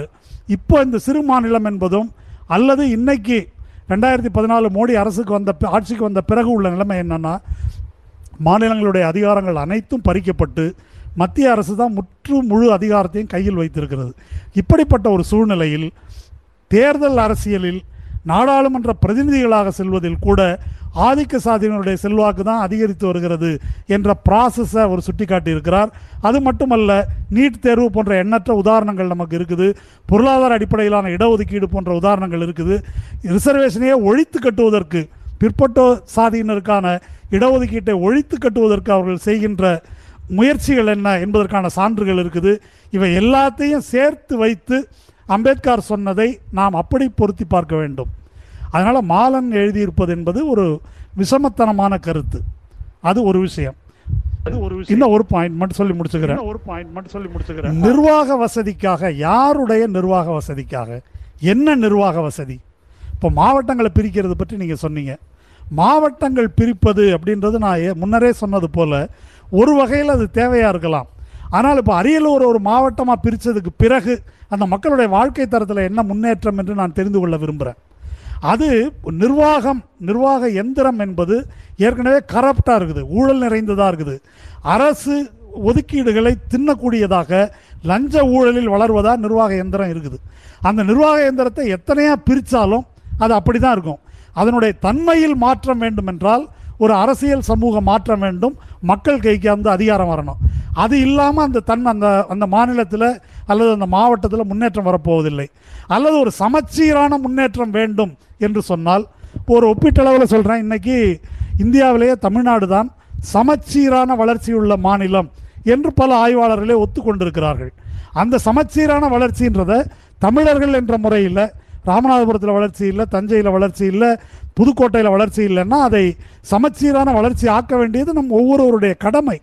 அதை வந்து நாம் அப்படி பார்க்கணுமே தவிர, அதை ஒரு மாவட்டங்களை பிரிப்பதனால அந்த பிரச்சனை தீர்வதில்லை, மாநிலங்களை பிரிப்பதனாலும் தீர்வதில்லை. நிர்வாகம்னு அவங்க சொல்வதுக்குள்ள ஒரு மிக ஆபத்தான ஒரு கருத்து இருக்குது.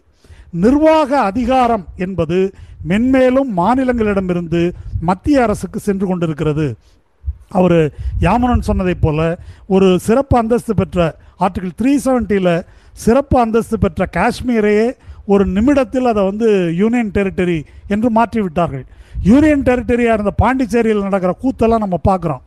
அங்கே டெல்லி வந்து மாநிலம் என்ற அந்தஸ்தை பெற்றிருந்தது. அதை வந்து ஒரே ஒரு சட்டத்தில் லெப்டினன்ட் கவர்னர் தான் ஸ்டேட் என்று மாற்றிவிட்டார்கள். இப்போ அங்கே ஒன்றும் அதிகாரம் கிடையாது, பாண்டிச்சேரியில் எந்த அதிகாரமும் கிடையாது.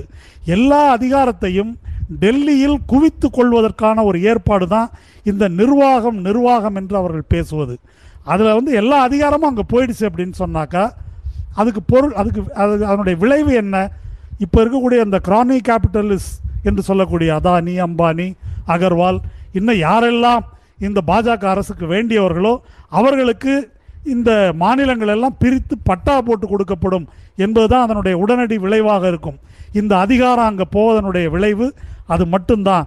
அதனால் அது நிர்வாகம் என்று பார்ப்பது அதுவும் இந்த டிஜிட்டல் யுகத்தில் அபத்தமானது. இப்போ வந்து பன்னாட்டு நிறுவனங்கள் அமெரிக்காவில் உட்காந்து மொத்தத்தையும் நிர்வாகம் பண்ணுறாங்க. பல பன்னாட்டு நிறுவனங்கள் ஐரோப்பிய நாடுகளில் உட்காந்துக்கிட்டு எல்லாத்தையும் நிர்வாகம் பண்ணுறாங்க. இது எதுக்கு? தனி கலெக்டர் ஆஃபீஸு, தனி போலீஸ் ஸ்டேஷன் இருந்தால் தான் நிர்வாகம் செய்ய முடியும், போலீஸ் அதிகாரி இருந்தால் தான் செய்ய முடியும் என்பது ஒரு பித்தலாட்டமான வாதம். அது மாநிலங்களுடைய அதிகாரத்தை, அந்த மண்ணின் மைந்தர்களுடைய அதிகாரத்தை, தேசிய இனங்களின் அதிகாரத்தை பிடுங்குவதற்கான ஒரு தந்திரமான சொல் தான் இந்த நிர்வாக வசதி முன்னேற்றம் என்பதெல்லாம். சமூக ஊடகங்களில் தீவிரமாக திமுக தரப்பை முன்வைத்து தன் கருத்தை அழுத்தமாக பதிவு செய்து வரும் பிலால் அலியார் அவர் இணைந்திருக்கிறார். பிலால் அலியார் சார், நீங்கள் உங்களோட கருத்தை நீங்கள் சொல்லலாம். எல்லாருக்கும் வணக்கம். மிக நீண்ட நெடிய நான் பேசுறது கேட்குதுல? ஹலோ, நான் பேசுறது கேட்குதா? கேட்குது கேட்குது, நீங்கள் பேசலாம்.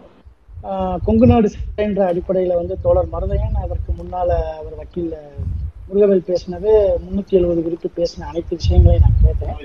இங்கே நான் சொல்ல வேண்டிய ஒரு முக்கியமான ஒரு பார்வை இருக்கு. என்னவா இருக்கு அப்படின்னு சொன்னீங்கன்னா, கடந்த பத்து வருடங்களாக வந்து அதிமுக ஆட்சி இருந்தது. அதில் முதல் ஐந்து வருடம் வந்து ஜெயலலிதா இருந்தாங்க. ஜெயலலிதாவினுடைய ஆட்சிக்கும் எடப்பாடி பழனிசாமிக்குரிய ஜெயலலிதா மரணத்துக்கு பின்பான ஆட்சிக்கும் ஒரு பாரிய வித்தியாசம் இருந்ததை நம்ம எல்லாருனாலையும் உணர முடியும். அந்த நான்கு நான் நான் நான்கரை வருடங்கள் வந்து அதிமுக ஆட்சி செய்ததா பாஜக ஆட்சி செய்ததாங்கிற ஒரு பார்வை வந்து எல்லாருக்கும் வந்து ஒரே புள்ளியில நம்ம இணைகிறோம். இதுல இந்த கொங்கு சர்ச்சைன்றது எப்போ உருவாக்கப்படுது அப்படிங்கிற ஒரு புள்ளியில இருந்து நான் ஆரம்பிக்கிறேன். திமுக ஆட்சி பொறுப்புக்கு வருது. திமுக ஆட்சி பொறுப்புக்கு வந்ததற்கு பிறகு ஒன்றிய சர்ச்சை ஒன்று உருவாகுது. அதையும் மீறி கடந்த பத்து வருடங்களாக மாநிலம் இழந்த மாநில உரிமைகளையும் மாநிலத்தில் ஏற்பட்ட பொருளாதார சீர்குலைகளையும் சீர்குலைவுகளையும் குறித்து திமுக அதீத கவனம் செலுத்துகிறது. இந்த கொரோனா காலத்தில் கூட வெளிநாட்டு முதலீட்டாளர்கள் வந்து தமிழக அமைச்சர்களையும் தமிழக முதல்வரையும் சந்திக்கக்கூடிய ஒரு சூழல் இருந்தது. ஒரு டென்மார்க்கினுடைய அம்பாசிடரே வந்து அடுத்த கட்ட ஒரு விண்டு எனர்ஜிக்குரிய ஒரு மிகப்பெரிய திட்டம் குறித்து பேசுறாங்க. இதற்கு அடுத்த கட்டமாக திடீரென்று இந்த கொங்கு நாடு சர்ச்சை உருவாக்கப்படுது. ஏன்னா சமூக வலைத்தளங்கள்ல கடந்த பத்து வருடங்களாக இயங்குகிறோம். தனி மாநிலமா நாங்க பிரியணும் அப்படிங்கிறத பாமக நிறுவனர் ராமதாஸுக்கு அப்புறம் நான் யாரையும் பேசி கேட்கல. அவர் தான் வந்து மூணா பிரிச்சு தன்னுடைய மகனை வந்து முதல்வராக்கணும்ன்ற மாதிரி சொல்லியிருந்தாரு. கொங்கு நாட்டுல இருந்து இந்த பிரச்சனை வர்றது என்னன்னு பாக்குறேன்னா, பிஜேபியினுடைய திமுகவினுடைய போக்கஸ் அந்த டெவலப்மெண்ட் சைட்ல இருக்கக்கூடிய ஒரு விஷயத்த வந்து மடை மாற்றத்துக்குரிய ஒரு காரணியா வந்து இதை எடுத்துக்கிட்டு வந்திருக்காங்க. சோ அரசு வந்து அதுக்கு எதுக்கு சார் கொங்கு இல்ல, அதற்கு உங்களோட பாயிண்ட் ஒரு நியாயம்னு வச்சுக்கிட்டா ஒரு ஆர்குமெண்ட்டுக்காக கேட்கிறேன், அதற்கு எதற்கு மேற்கு மண்டலத்தை தேர்ந்தெடுக்கணும்? அதைத்தான் நான் சொல்ல வரேன். மேற்கு மண்டலத்துல ஏன் தேர்ந்து எடுக்கணும்ன்றதுக்குரிய காரணிகளை எல்லாருமே பேசிட்டாங்களே.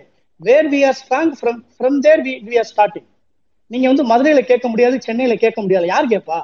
இப்ப கேட்பதற்குரிய சக்திகள் எங்க இருக்கு? இப்ப அண்ணாமலை வந்து ஒரு மாநில தலைவர் ஆனவுன்னா அவனுடைய முதல் கால் பதிப்பு எங்க இருக்கு? கோயம்புத்தூர் மாவட்டத்துலதான் இருக்கு. கோயம்புத்தூர்ல இரண்டு சமூகங்கள் வந்து மிகப்பெரிய அளவுல இருக்காங்க. யார் இருக்காங்க? கவுண்டர்கள் இருக்காங்க, ஒடுக்கப்பட்ட சமூகங்கள்ல அருந்ததியினர் இருக்காங்க. இந்த ரெண்டு பேர்த்துக்குமான ரெப்ரசன்டேஷனை உடனடியா வந்து பிஜேபி கொடுக்குறாங்க. ஒருத்தர் வந்து மத்திய அமைச்சராகிறார் அருந்ததியினர் சமூகத்துல இருந்து, ஒருத்தர் மாநில தலைவராகிறார். இரண்டு பேருமே தேர்தலில் தோல்வி அடைஞ்சவங்க. அப்ப என்ன ஆகுதுன்னா, அந்த ரெண்டு சமூகத்தினுடைய ரெப்ரசன்டேஷன்ல இருந்து நம்ம த நம்ம சைட்ல இருந்து ஆளுங்க இருக்கும்போது எதிர்ப்பு குரல்கள், நீங்க வந்து நீ ஏன் வந்து மாநிலத்தை வந்து பிரிச்சு கேட்கிறன்ற எதிர்ப்பு குரல் எழுவதற்கு கூட அங்க வந்து ஒரு போராட்டம் பண்ண வேண்டியதா இருக்கும். ஸோ அதனால திமுகவினுடைய பொருளாதார முன்னேற்ற நடவடிக்கைகளை சீர்குலைப்பதற்காகவும் இல்லை, அவங்களுடைய போக்கஸை வந்து ஏன்னு வச்சுங்க, மீண்டும் மீண்டும் சொல்றதாதான் நீங்க இந்த பாஜகவினுடைய ஏழு எட்டு வருட ஆட்சி காலத்துல டிமானிட்டைசேஷனா இருக்கட்டும், ஜிஎஸ்டியாக இருக்கட்டும், அதற்கப்புறம் உருக்கப்பட்ட போது பவர்ட்டியினுடைய லெவல் வந்து இன்க்ரீஸ் ஆகிட்டு, எவன் ஏழையா இருக்கானா அவன் ஏழையாகிக்கிட்டே போறான், பணக்காரனானவன் பணக்காரனாகிக்கிட்டே இருக்கான், இந்த மிடில் இருக்கிறவன் பூராமே வந்து பிரச்சனைக்கு உள்ளாகிக்கிட்டே இருக்கிறான். ஸோ இந்த சூழல்ல வந்து தமிழ்நாட்டில் அவர் தோழர் மருதையன் சொன்ன மாதிரி வந்து பாத்தீங்கன்னா ஒரு சீரான வளர்ச்சி இருக்கு. இந்த சீரான வளர்ச்சியை திமுக வந்து பாத்தீங்கன்னா அவங்க கிட்ட ஏற்கனவே இருக்கக்கூடிய அந்த எக்ஸ்பர்ட் பேனல்ஸ் மூலமாக முடிஞ்ச வரைக்கும் எங்க சரி செய்யலாம்னு பாக்குறாங்க. ஸோ சரி செய்து மக்கள் மீண்டும் வந்து ஒரு சமநிலையை நோக்கி பயணித்து கொண்டிருக்கும் போது உங்களுக்கு பாஜகவினுடைய அரசியல் வந்து ஜீரோ புள்ளியில வந்து நிற்கும். ஏனென்றால் தமிழ்நாட்டுல அரசியல்ங்கிறதே வந்து பாஜகவை எதிர்ப்பதுதான் வந்து ஒரு நேர்மையான அரசியல்ங்கிற ஒரு ஸ்ட்ராங்கான பேஸ்மெண்ட் வந்து இங்க இருக்கு ஆல்ரெடி. ஸோ இந்த அடிப்படையில நல்லா கேளுங்க, தினமலர் போடுறாங்க, அங்கிருந்து கேட்குறாங்க, கேடி ராகவனா இருக்கட்டும், பாஜகவினுடைய ஒரு தமிழ் மாநில பொறுப்பாளராக இருக்கட்டும், இந்த பிரிவினையை நாங்கள் எழுப்பலங்கிறார். ஆனால் பாஜகவை ஆதரிப்பதற்காகவே இருக்கக்கூடிய மாலன், கிருஷ்ணசாமி போன்றவர்கள் வந்து இந்த கோரிக்கையை ஆதரிக்கிறார்கள். ஸோ இந்த புள்ளிகளையெல்லாம் வைத்து பார்க்கும்போது இது மாநில அரசுக்கு கொடுக்கக்கூடிய ஒரு சமிக்கை, ஒரு எச்சரிக்கை. உங்களுடைய செயல்பாடுகளை நீங்கள் மத்திய மேட மாநில சுயாட்சி குறித்து பேசுறாங்க. ஸோ என்னைய பொறுத்த வரைக்கும் இந்த பொருளாதார மேம்பாட்டு நடவடிக்கைகள் ஏன்னு வச்சுங்களேன், இன்னைக்கு மாநில சர்ச்சை வந்து உருவாயிருக்கு. கோயம்புத்தூர்ல வந்து இருந்து இந்த இது உருவாயிருக்கு. யாரோ ஒருத்தவங்க சொன்னாங்க தொழிலதிபர்கள் விரும்பலன்னாங்க. நிச்சயமாக, ஏனென்றால் எந்த ஒரு தொழில் அமைப்பும் தொழில் சார்ந்து இயங்குறவங்களும் ஒரு பரந்த நிலப்பரப்பை தான் விரும்பா விரும்புவாங்க ஏனென்றால் அப்பொழுதுதான் அவங்களுடைய தொழில் நடவடிக்கைகளை வந்து ஒரு நீண்டகால நோக்குல வந்து வளர்ச்சியை நோக்கி கொண்டு செலுத்த முடியும். அதனோட அடிப்படையில தொழிலதிபர்களும் தொழில் இயங்குறவங்களும் இதை விரும்பலன்னு சொல்லும் போது நீங்க உலகளாவிய இன்வெஸ்டர்ஸ் தமிழ்நாட்டுக்குள்ள இன்னைக்கு நோக்கி வரும்போது இங்க வந்து ஒரு பொலிட்டிக்கல் இன்னபில் இன்ஸ்டெபிலிட்டி இருந்துச்சுன்னு வச்சுக்கோங்களேன், it is problem to DMK government. So இந்த அடிப்படையில தான் நான் பாக்குறேனே தவிர இது வந்து அந்த அளவுக்கு மக்களினுடைய உள்ளத்துல இருந்து எழுந்த இந்த சர்ச்சை வந்ததாக நான் பார்க்கல. ஏனென்றால் ஏனென்றால் கடந்த பத்து வருடமா இந்த கேள்வி இல்லைங்கிறத நீங்க யோசிச்சுக்கோங்க. ஏடிஎம்கேவோட கவர்மெண்ட்ல எந்த ஒரு புள்ளிலையுமே வரல. திமுக ஆட்சிக்கு வந்த அந்த ஒன்றரை மாதத்திற்கு பிறகு திடீரென்று உருவாக்கப்பட்டது. இது திமுகவை வந்து கட்டுப்படுத்தக்கூடிய ஒரு நடவடிக்கையாக பாஜக எடுத்த அரசியல் தான். ஓகே, திமுகவை கட்டுப்படுத்த எடுத்த நடவடிக்கை அப்படின்னு நீங்கள் சொல்கிறீங்க. தோழர் நாதன் இப்போது இவர் சொல்ல பாயிண்ட்லேருந்து பேசுகிறதா இருந்தால், இது பலரும் இதை சொல்கிறாங்க, இது மக்களின் ஏற்பு இந்த கோரிக்கைக்கு இல்லை அப்படிங்கும்போது இது ஆட்டோமேட்டிக்காக ஃபேட் அவுட் ஆகிடும், இது பொருட்படுத்தாமல் கடந்து செல்வது தான் இதற்கு உகந்த வழி அப்படின்னு சொல்கிறாங்க. அப்போது பாரதிய ஜனதாவின் நிகழ்ச்சி நிரலுக்குள் சென்று அதற்கு பலியாகி இந்த தலைப்பை விவாதித்து பொருட்படுத்தி பேசுவது அப்படிங்கிறது சரியா? இது இது வெறுமனே திசை திருப்பும் உத்தியா, அல்லது இந்த கொங்கு நாடு சர்ச்சைக்கு பின்னால் பாரதிய ஜனதாவின் ஒரு தத்துவார்த்த பின்புலம் இருக்கிறதா, ஒரு ஐடியாலஜிக்கல் பேக்ரவுண்ட்லேருந்து தான் இதை செய்கிறாங்களா? நீங்கள் விளக்குங்க இதை. இதை நாம் வந்து பொருட்படுத்தாமல் கடந்து போகக்கூடிய பிரச்சனை என்று நான் கருதவில்லை. ரெண்டாவது, இதுக்கு தத்துவம் பின்புலம் அப்படின்றத விட இது ஒரு சதித்திட்டம். இப்போ நீங்கள் திமுகன்னு சொன்னதுனால நான் வந்து கலைஞர் கருணாநிதி வந்து அவருடைய நெஞ்சுக்கு நீதியிலிருந்து ஆரம்பிக்கிறேன். ஆயிரத்தி ஆயிரத்தி தொள்ளாயிரத்தி இருபத்தி நாலுல வந்து அவர் பிறக்கிறாரு. இப்போ தன்னுடைய காலகட்டத்தை அவர் குறிப்பிடும் பொழுது ரஷ்ய புரட்சி, லெனினுக்கு பிறகு ஸ்டாலின், அதை சொல்லும் பொழுது எப்படி சொல்றாருன்னா, எப்படி அண்ணாவின் மீது நான் வந்து ஒரு வெறி கொண்ட ஒரு சீடனா இருக்கிறேனோ அதுபோல ஸ்டாலின் வந்து லெனின் மீது ஒரு வெறிகொண்ட தலைவராக இருக்கிறாரு அப்படின்னு சொல்லி தன்னை அதை ஒப்புமொழிப்படுத்தி சொல்றாரு. அப்புறம் வந்து துருக்கியில வந்து கமால் பாஷா சீர்திருத்தம், அப்புறம் வந்து ஐரோப்பாவில் வந்து நாசிச பாசிசம் அது தோன்றி வருவது, அப்புறம் வந்து சௌரி சௌரா, இந்த மாதிரி பல ஒரு விஷயங்களை குறிப்பிட்டு ஒரு கொந்தளிப்பான காலகட்டம் அப்படின்னு சொல்றாரு.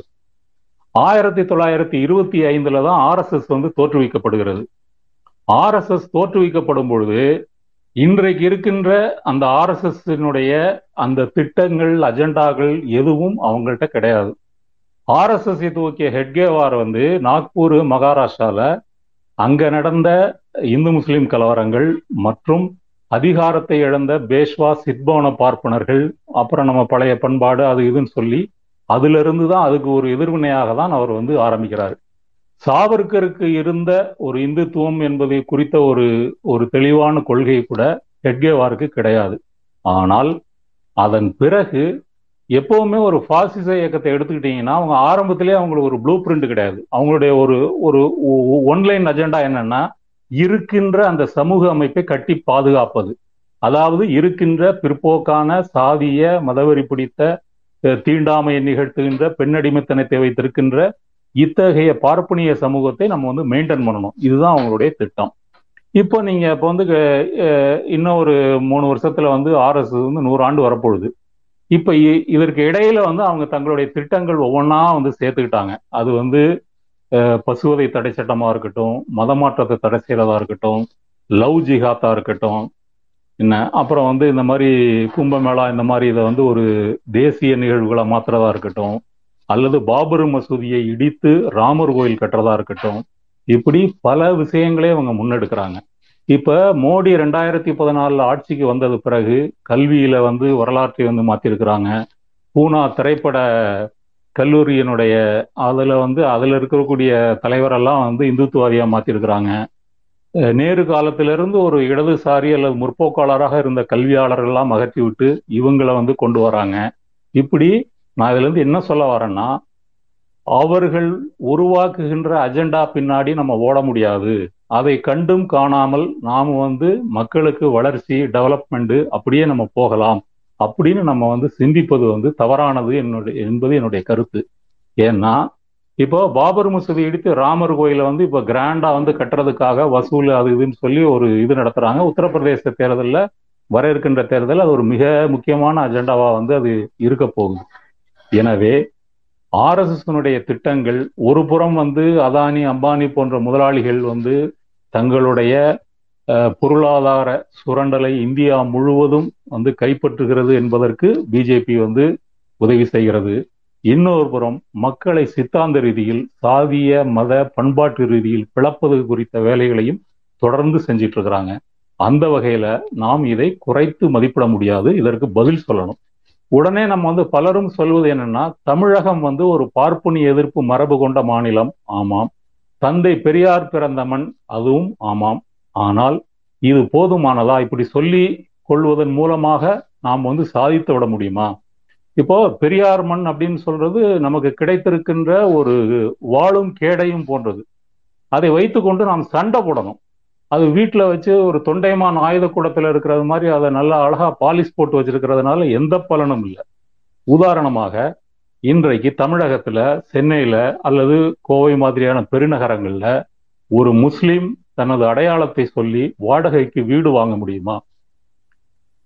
இப்போ என்னுடைய அனுபவத்தில் நான் சென்னையில் முப்பது வருஷத்துக்கு மேலே இருக்கிறேன். நீங்கள் போனீங்கன்னாலே அவங்க வந்து முஸ்லீமா, நீங்கள் தமிழா முஸ்லீமான்னு கேட்பாங்க. என்ன, இவங்கெல்லாம் சாதாரண ஒரு நடுத்தர வர்க்கம், சாதாரண மக்கள், எந்த விதமான அல்லது பெரிய அளவுக்கு அரசியல் ரீதியாக தெரியாதவர்கள் தான். அப்போ தமிழில் வந்து முஸ்லீம் வராதா? இன்னைக்கு ஒரு முஸ்லீம் அடையாளத்தோட வந்து ஒரு வீடு வாங்குவது சிரமம், வாடகைக்கு வீடு பிடிப்பது சிரமம் என்ற நிலைமைதான் உள்ளது. சாதாரண மக்கள் வசிக்கக்கூடிய பகுதியில் மட்டும்தான் முஸ்லீம்கள் வந்து அங்கே வந்து சுலபமாக வீடு பிடித்து வாட முடியும். நான் சேத்துப்பட்டுல, சென்னை சேத்துப்பட்டுல ரெண்டு மூணு வருஷம் இருந்திருக்கிறேன். அங்க பாத்தீங்கன்னா அங்க அப்படி ஒரு பிரச்சனை கிடையாது. ஆனா மற்ற இடங்கள்ல அப்படி சொல்ல முடியாது. அப்ப நம்ம பெரியார் மண் என்று சொல்வதன் மூலமாக இதை நாம வந்து கடந்து போக முடியாது. அவன் சொல்லுகின்ற, அவன் உருவாக்குகின்ற, அவன் வைக்கின்ற ஒவ்வொரு திட்டத்தையும் நம்ம எடுத்து வேலை செய்யணும். உதாரணமாக நேற்று வந்து நேற்றும் தானாலோ அசாமில் வந்து அந்த பசுவதை தடை சட்டத்துக்கு வந்து ஒரு அமெண்ட்மெண்ட், ஒரு பில்லு வந்து கொண்டு வந்திருக்கிறாங்க. அதன்படி என்னன்னா, ஆறு மாதம் அதாவது நீங்க வந்து பசுவை வந்து நீங்க வெட்டி இறைச்சியாக வித்தீங்கன்னு சொன்னீங்கன்னா ஆறு மாத தண்டனைக்கு பதிலாக எட்டு வருடம் தண்டனை. என்ன அதுக்கு பிறகு நீங்க பசுவை வந்து மற்ற மாநிலங்களுக்கு போக்குவரத்துக்காக நீங்க கொண்டு போனீங்கன்னா அது பிடிச்சா அதுக்கு தண்டனை. இப்ப யோசித்து பாருங்க, வடகிழக்கு மாநிலங்கள்ல வந்து நாகாலாந்து, மிசோரம், திரிபுரா, மேகாலயா, அருணாச்சல் பிரதேஷ், இங்கெல்லாம் வந்து மாட்டுக்கறி என்பது அவர்களுடைய தேசிய உணவு. என்ன அது அன்றாடம் அவர்கள் சாப்பிடுகின்ற உணவு. இப்ப அசாம் வழியா தான் மாடு வந்து அங்க போகணும். இப்ப அசாம்ல இருக்கிற விவசாயிகள் வந்து பால்வற்றிய பசுமாடா இருக்கட்டும் அல்லது உழவுக்கு பயன்படாத காளை மாடா இருக்கட்டும், அவங்க வந்து சந்தைக்கு வந்து விற்பனைக்கு கொண்டு செல்வாங்க. அது வந்து இறைச்சிக்காக தான் அது விற்கப்படும். இப்போ இந்த சட்டத்தை இப்போ அங்க இருக்கிற பாஜக முதல்வர் வந்து இதை மசோதாவா கொண்டு வந்துட்டாரு. இப்ப எப்படி மாடு போகும்? அசாம் விவசாயிகள் எப்படி மாடை விற்க முடியும்? வடகிழக்கு மக்களுக்கு வந்து எப்படி மாட்டு இறைச்சி கிடைக்க முடியும்? இப்ப திடீர்னு நீங்க ஒரு வாரத்துக்கு முன்னாடி வரைக்கும் பிரச்சனை இல்லை, திடீர்னு நேற்று பார்த்தா மாட்டு இறைச்சி உங்க வடகிழக்குல தடை செய்யப்பட்டது போன்ற ஒரு சூழல்.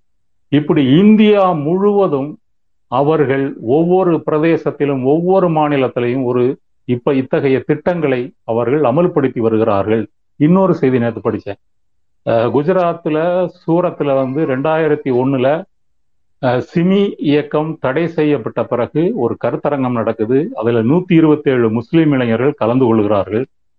அவங்க கலந்து கொண்ட பிறகு போலீஸ் அவர்களை கைது செய்து நீங்க சிமி இயக்கத்தோடு தொடர்புடையவங்கன்னு சொல்லி ஒன்பது மாதம் முதல் பதினைந்து மாதம் வரை சிறையில் வச்சிருக்கிறாங்க. அதன் பிறகு பிணையில் விடுகிறாங்க. ஆனா கேஸ் நடக்குது, கண்டிஷன் பெயிலு. ஒரு வாரத்துக்கு ஒருக்க நீங்க போலீஸ் ஸ்டேஷன்ல கையெழுத்து போடணும், தினசரி போடணும், பதினைஞ்சு நாளுக்கு ஒருக்க போடணும். இப்படி பத்தொன்பது இருபது வருஷம் அப்படி நடந்திருக்குது. இப்போ சமீபத்துல வந்து அவர்கள் குற்றம் நிரூபிக்கப்படவில்லை, அவர்கள் தொடர்பு இல்லைன்னு விடுதலையை வந்து செஞ்சிருக்கிறாங்க. இப்ப இந்த நூத்தி இருபத்தி ஏழு இளைஞர்களுடைய வாழ்க்கையை யோசிச்சு பாருங்க. இப்ப அவன் உருவாக்கின அஜெண்டா தான், அவன் உருவாக்கின ஒரு சதித்திட்டம் தான், அதுல தண்டிச்சிருக்கிறான். இப்ப இருபது வருஷத்துக்கு முன்னாடி அவங்க படிச்சிருப்பாங்க, ஒரு வேலைக்கு போயிருப்பாங்க, ஒரு நல்ல வாழ்க்கையை வந்து அவங்க ஈட்டிருக்க முடியும். இப்ப இருபது வருஷத்துல அவங்க வந்து போலீஸ் ஸ்டேஷனுக்கு தினசரி நீங்க கையெழுத்து போடும்போது உங்களுக்கு யாராவது வேலை கொடுப்பாங்களா? இல்ல வீடு தான் வாடகை கொடுப்பாங்களா? உங்க சு சுற்றம் சமூகம்லாம் வந்து உங்களை எப்படி பார்க்கும்? இப்படி நாம யோசித்து பார்க்கணும். இப்படி இந்தியா முழுவதும் அவனுடைய திட்டம் என்பது, அவனுடைய பாசிச திட்டத்துல ரெண்டு இருக்கு, பொருளாதாரம் ஒன்று இருக்கு, இந்த பார்ப்பனிய பண்பாடு இருக்கு. ஆகவே நாம் இரண்டையும் எதிர்கொள்ள வேண்டும், இதை குறைத்து மதிப்பிடக்கூடாது என்பதுதான் என்னுடைய கருத்து. ஒரு கருத்து சொல்லலாமா? ஒரு கருத்து சொல்லலாமா? சொல்லுங்க சொல்லுங்க. இல்லை, ஒரு பிலால் அலியார் சொன்ன விஷயம் இருக்கு இல்லையா, அதை ஒட்டி, அதாவது இதை வந்து திட்டமிட்டே மக்கள் மத்தியில் இப்படி ஒரு கருத்து கிடையாது, அதை வந்து திட்டமிட்டு அவங்க உருவாக்குறாங்க அப்படின்ற பாயிண்ட்டு வந்து வேலிட் தான். அது அது திமுகவை கார்னர் பண்ணுறதுக்காக செய்கிறாங்க என்பதும் உண்மைதான். ஆனால் நாம் என்ன செய்வது? அதனால் நம்ம அதுக்கு பலியாகாமல் நாம் அமைதி காப்பதன் மூலம் அவங்க சத்தம் போட்டு அடங்கிடுவாங்க, அதை அப்படி தாண்டி போயிடலாம் அப்படி ஒரு கருத்து. அது அவன் உருவாக்குகின்ற, அவன் முன் தள்ளுகின்ற ஒவ்வொரு நிகழ்ச்சி நிரலுக்கும் பின்னால் நாம் ஓடக்கூடாது என்பதிலிருந்து அப்படி ஒரு கருத்து வருது. அது ஒரு கோணத்திலிருந்து பார்த்தாக்கா வேலிட். இன்னொரு கோணத்தில் இதை பார்ப்போம். நம்ம இப்போ தினமலரில் வந்து தமிழ்நாடு பிரிகிறதுன்னு போஸ்டர் போடுறாங்க. இதை பார்த்து தமிழ் மக்களுக்கு ரத்தம் கொதிச்சிருக்கணும், தினமலருக்கு எதிராக ஆர்ப்பாட்டம் நடந்திருக்கணும், பத்திரிகை கொளுத்திருக்கணும். ஏதாவது நடந்திருக்குதா? ஒன்றும் நடக்கலை. அது சீரியஸாக எடுத்துக்கல, வேடிக்கையாக எடுத்துக்கிட்டோன்றதல்ல. இது தமிழக தமிழ் ஓர்மை மீது, தமிழ் உணர்வு மீது தொடுக்கப்படுற ஒரு தாக்குதல். அப்படி அதை நாம் பார்க்கிறோமா?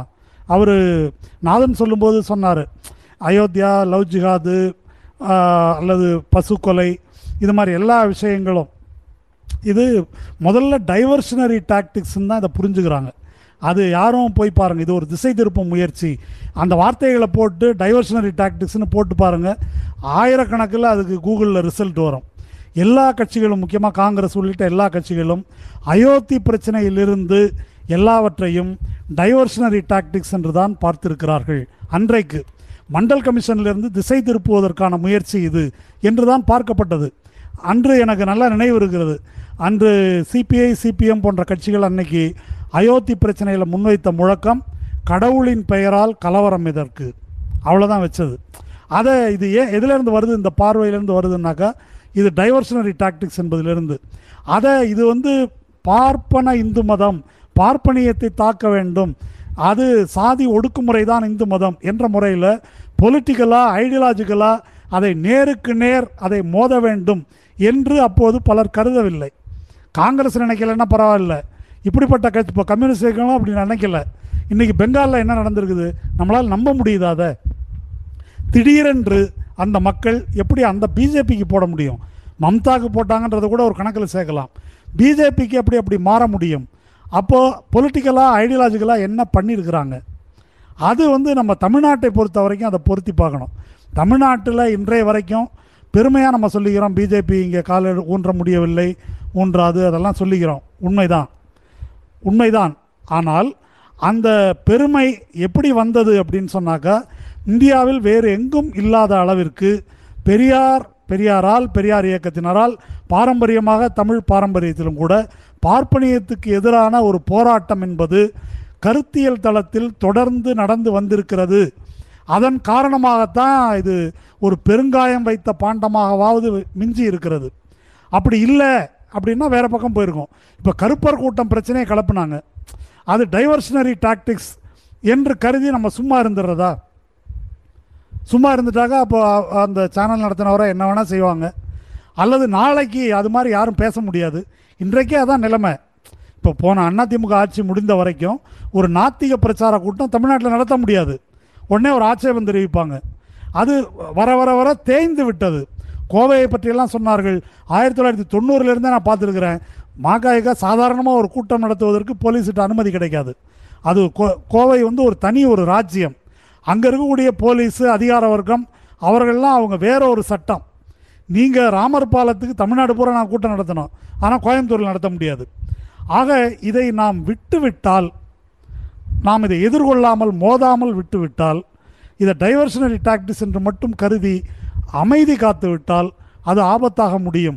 நாம் செய்ய வேண்டியது என்ன, ஒரே நேரத்தில் இது டைவர்ஷனரி டாக்டிக்ஸாகவும் இருக்குது, அவங்களுடைய அஜெண்டாவாகவும் இருக்குது. அதை புரிந்து கொண்டு நாம் ஒரு அஜெண்டாவை செட் பண்ணணும். அது ரொம்ப முக்கியம். நமக்கு என்ன அஜெண்டா இருக்குது? ஒன்றியம் இதை பற்றியெல்லாம் அவர் சொன்னார், எப்படி யாமுனன் விளக்குனார்.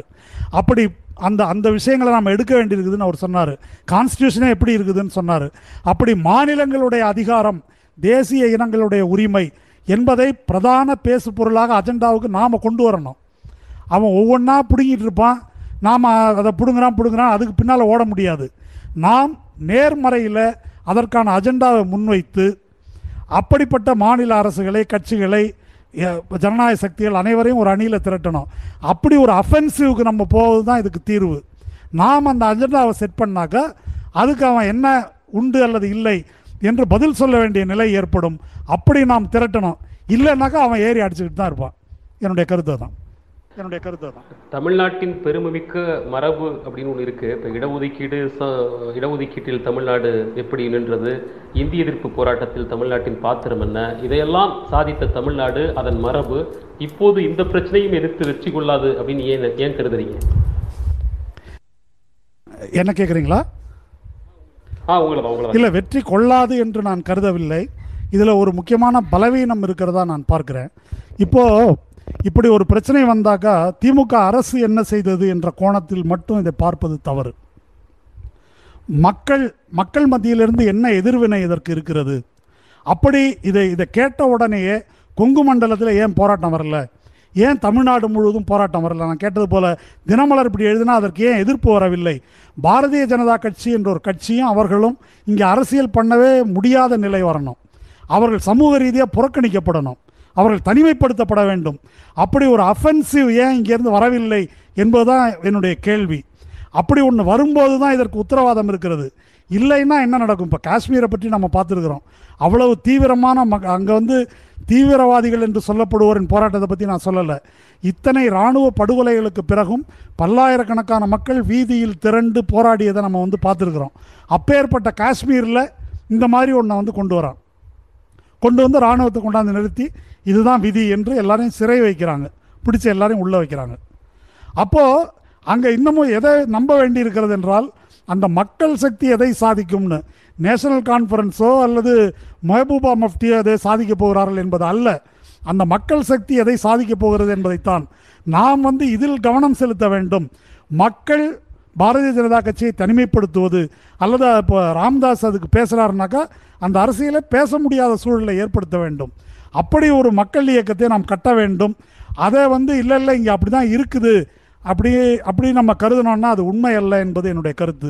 அதுக்கு பல உதாரணங்களை நான் சொல்ல முடியும் பல உதாரணங்களை நான் சொல்ல முடியும் நன்றி நன்றி யாமனன் சார், இப்போது இந்த கொங்கு நாடு சர்ச்சை அப்படிங்கிறது தமிழ்நாட்டு அரசை மிரட்டி பார்க்கிற ஒரு தந்திரம். இதற்கு சும்மா ஒன்றியம்னு இவங்க சொல்கிறாங்க, அதனால் சும்மா அவங்களை மிரட்டி பார்க்குறாங்க அப்படின்ற அம்சத்தில் இதை ஒரு சிலர் சொல்கிறாங்க. இன்று பிபிசி தமிழில் வந்திருக்கிற ஒரு கட்டுரையில் ஹிந்து என் ராம் என்ன சொல்லியிருக்கிறாருன்னா, கொங்கு நாடு பற்றிய கோரிக்கையே அர்த்தமற்றது, இதை அடுத்த கட்டத்திற்கு முன்னெடுத்து செல்வது ஒரு காலம் சாத்தியமில்லை என்கிறார். நீங்கள் எப்படி கருதுறீங்க? இது கொஞ்ச நாள் இப்படி பேசிட்டு தமிழ்நாடு மிரட்டி பார்க்கறதுக்காக அப்படி பேசிட்டு விட்டுருவாங்க அப்படின்னு நினைக்கிறீங்களா, அல்லது இது தொடர்ந்து இந்த பிரச்சனை இருக்கும்னு நினைக்கிறீங்களா? சார், என் அனுபவத்துல நான் வட மாநிலங்கள்லயும் நிறைய ரிப்போர்ட் பண்ணியாச்சு, இங்கேயும் நான் ரிப்போர்ட்டரா வேலை பண்ணியாச்சு தெரிஞ்சுட்டேன். என்னுடைய அனுபவத்தில் ஆர்எஸ்எஸ் பிஜேபி இந்த ரெண்டு இயக்கமும் வந்து எதையுமே வந்து சும்மா ஏதாவது இருக்கிற மேனிக்கு ஒரு விஷயத்தை எடுக்கிறது கிடையாது. இதை வந்து நம்ம முதல்ல புரிஞ்சுக்கணும். இதை வந்து அவங்க டைவர்ஸ், ஐயா சொன்ன மாதிரி இது ஒரு டைவர்ஷனரி டாக்டிக்ஸ், இதை பத்தி நம்ம எதுக்கு பேசணும் அப்படின்னு இதை விடுறோம் இல்லையா? இதுதான் மிகப்பெரிய ஒரு நமக்கு ஒரு அபாயத்தை வந்து கொடுக்கும். இவங்க வந்து இதை இது டெஸ்டிங் தி வாட்டர்ஸ் அப்படிம்பாங்க சார் ஆங்கிலத்துல. அதாவது இப்போ இப்போ இது இப்போ தண்ணீரோட வந்து டெம்பரேச்சரை செக் பண்ற மாதிரி. இது வந்து நமக்கு இப்போ ஒத்து போகுமா ஒத்து போகாதா இந்த கேம்பெயின் அப்படிங்கிற மாதிரி ஒரு ஃபர்ஸ்ட் போட்டு டெஸ்ட் பண்றது வாட்டர்ஸை. ஒன்ஸ் இது வந்து கொஞ்சம் ஆதரவு இருக்கு இல்ல, இது வந்து செயல்பாட்டுல நம்ம வந்து கொண்டு வர முடியும் அப்படின்னு அவங்களுக்கு தெரிஞ்சு போச்சுன்னா அது வந்து உடனே ஒரு கேம்பெயினா மாறுது. நமக்கு இது இது இதுல முக்கியமான விஷயம் என்னன்னா, இது வந்து ஒரு கேம்பெயின் ரெண்டு கேம்பெயின் இல்லை, இது வந்து பல மாநிலங்கள்ல ஒட்டுமொத்த இந்தியாவிலேயே அந்த இயக்கங்கள் வளர்ந்ததுக்கான முக்கியமான காரணமே இப்படிதான். இது வந்து நம்ம ஏனோ தானோன்னு இதை விட்டோம்னா இது கண்டிப்பா வந்து நம்ம அபாயத்துலதான் போய் முடியும். அதனால இது வந்து எப்படின்னா, அவங்க சொல்றது இப்ப இப்படியே இப்படி வச்சுப்போம், சரி அவங்க அவங்க கருத்து சொல்றாங்க அப்படின்னு. பட் இதுக்கு வந்து ஒரு எதிர்வினை வந்து ரொம்ப நம்ம வந்து ஸ்ட்ராங்கா எதிர்வினை இருக்கணும். இது எனக்கு அவர் சொன்ன மாதிரி எனக்கு ரொம்ப ஆச்சரியமா என்ன இருக்குன்னா, ஒரு தமிழ்நாட்டு கோரிக்கையே இல்லாத போது பொழுது மக்கள் கோரிக்கை இல்லாத பொழுது ஒரு இயக்கம் இல்லாத பொழுது இவங்க எப்படி வந்து சர்வசாதாரணமா இப்படி ஒரு இதை வந்து தூக்கி போட்டு ஒரு அது ஒரு பத்திரிகை மூலியமா. அதாவது நீங்க பாத்தீங்கன்னா, எனக்கு நான் பத்திரிகையாளர்ங்கிறதுனால அதை பத்தியாக பேசியானோம். எந்த ஒரு பத்திரிகை எப்படி இந்த மாதிரி ஒரு செய்தியை வந்து எந்த ஒரு முகாந்திரமும் இல்லாமல் ஒரு போஸ்டர்ல அடிச்சு தமிழ்நாடு பூரா ஓட்டுறதுங்கிறதே வந்து நமக்கு ஷாக்கிங்கா இருக்கு இல்லையா? இது என்ன காட்டுது அப்படின்னா, அவங்க அந்த அந்த பத்திரிகை அந்த பத்திரிகை வந்து இதை வந்து ஏதோ கற்பனைக்காக வந்து அவங்க முதல் பக்கத்துல போட்டு போஸ்டர் அடிக்கிறாங்க அப்படிங்கறத வந்து நம்ம சொல்ல முடியாது. இதுக்கு பின்னால ஏதோ ஒண்ணு இருக்கு. யார் வந்து அந்த செய்தி அவங்களுக்கு கொடுத்தது? இது வந்து எங்க இருந்து வந்திருக்கணும்? இது வந்து இப்போ ஒரு மாநிலத்தை நீங்க வந்து பிரிக்க போறீங்க அப்படின்னா அந்த செய்தி எங்க இருந்து வரும்? ஒண்ணு மாநிலத்துல இருந்து வரணும். மாநிலத்துல ஆளும் கட்சி வந்து நாங்க எங்களுக்கு இந்த மாதிரி ஒரு எண்ணம் இருக்கு, நாங்க வந்து பரிந்துரை செய்ய போறோம், இது இதை வந்து இப்போ அட்மினிஸ்ட்ரேட்டிவ் ரீசன்ஸுக்காக நாங்கள் வந்து ஸ்டேட்டை வந்து மூணா பிரிக்கிறோம் நாலா பிரிக்கிறோம் இப்படின்னு ஒன்று இருக்கலாம். ரெண்டாவது எங்கேருந்து வரும்? ம மத்திய அரசுல இருந்தா வரும், இல்லை மத்திய அரசுல யார் ஆட்சி செய்யறாங்களோ அவங்கள்ட்ட இருந்தா வரும். இது ரெண்டு தவிர வேற வாய்ப்பு இல்லை. சாதாரணமா கற்பனையா ஒரு ஒரு நியூஸ் பேப்பர் வச்சு எழுதி போஸ்டர்ல தமிழ்நாடு பூரா அடிச்சு ஓட்டுறாங்கிறது வந்து என்னால் ஒத்துக்க முடியாது. இப்போ இது வந்து செய்தி வந்து வந்ததே அதுக்கு ஒரு பின்புலம் உண்டு, அதுக்கு ஒரு காரணம் உண்டு. அதனால இதை வந்து நம்ம இதை வந்து இதை பேச வேண்டாம் அப்படியே நம்ம கடந்து போவோம் அப்படின்னு இருந்தா இது அபாயத்துதான்.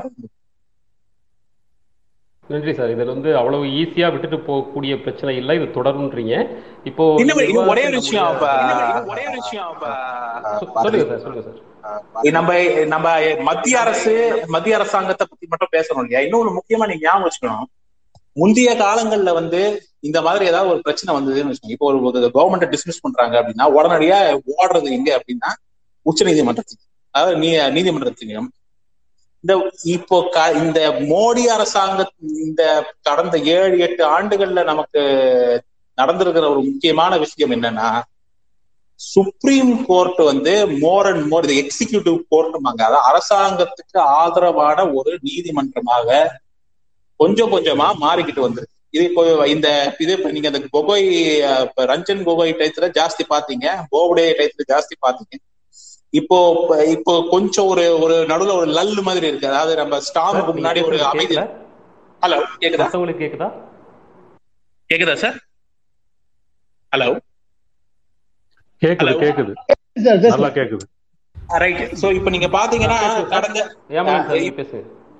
இல்ல இப்போ நீங்க பாத்தீங்கன்னா அவரு இப்ப ரஞ்சன் கோகோய் சீஃப் ஜஸ்டிஸா இருந்த போது, போப்டே சீஃப் ஜஸ்டிஸா இருந்த போது எப்படி வந்து இந்த இந்த கேஸ் எல்லாம் எப்படி அவங்க கையாண்டாங்க அப்படின்னு பாத்தீங்க பார்த்தோம். ஒண்ணும் இல்ல, ஜம்மு அண்ட் காஷ்மீரை பிரிச்ச அந்த ஸ்பெஷல் ஸ்டேட்டஸ புடுங்கி அந்த மாநிலத்தை பிரிச்ச கதை அந்த கேஸ் வந்து.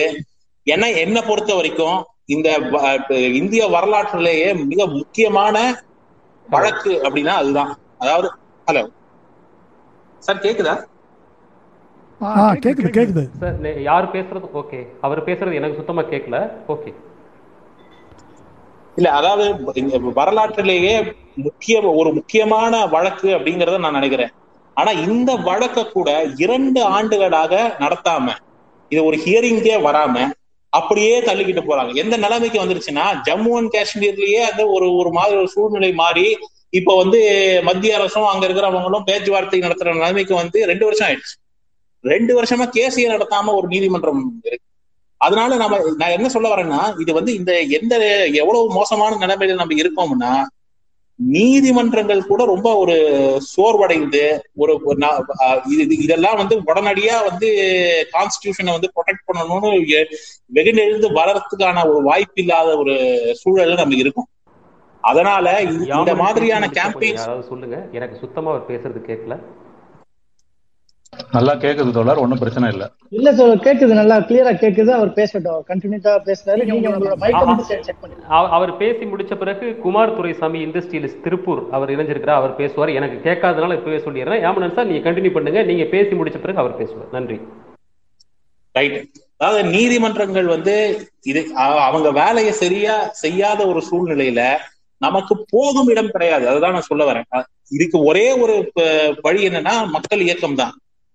மக்கள் வந்து இந்த மாதிரியான விஷமத்தன்மையான ஒரு கேம்பெயின்ஸை வந்து எதிர்த்து நின்றா மட்டுமே தான் நம்ம இதெல்லாம் வந்து தடுக்க முடியுமே தவிர, இந்த டயத்துல வந்து நீங்க இப்ப இந்த மாதிரி ஏதாவது பண்ணா நம்ம நீதிமன்றத்துக்கு போகலாம், உடனே நமக்கு வந்து நம்ம பக்கம் யாரா இருந்தாலும் நமக்கு தீர்ப்பு கிடைக்குங்கிறதுக்கு ஒன்றும் இது அடிப்படை இல்லை.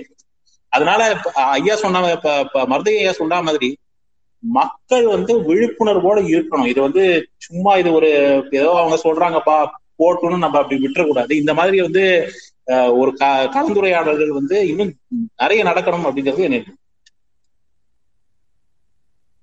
நன்றி சார். ஆஹ் உங்களுக்கு கேக்குதா பாரதி தம்பி? அடுத்தது பேச சொல்லலாம் நீங்க.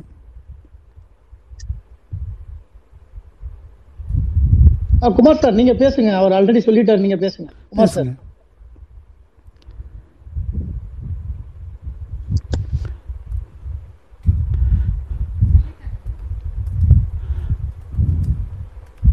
ஆக்சுவலி அவரு குமார காணோம்.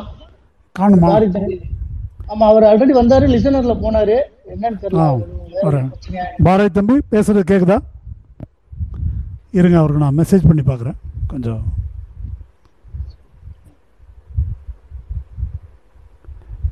அவர் வர்றதுக்கு முன்னாடி பிலால் அலியார் சார் சொல்லுங்க.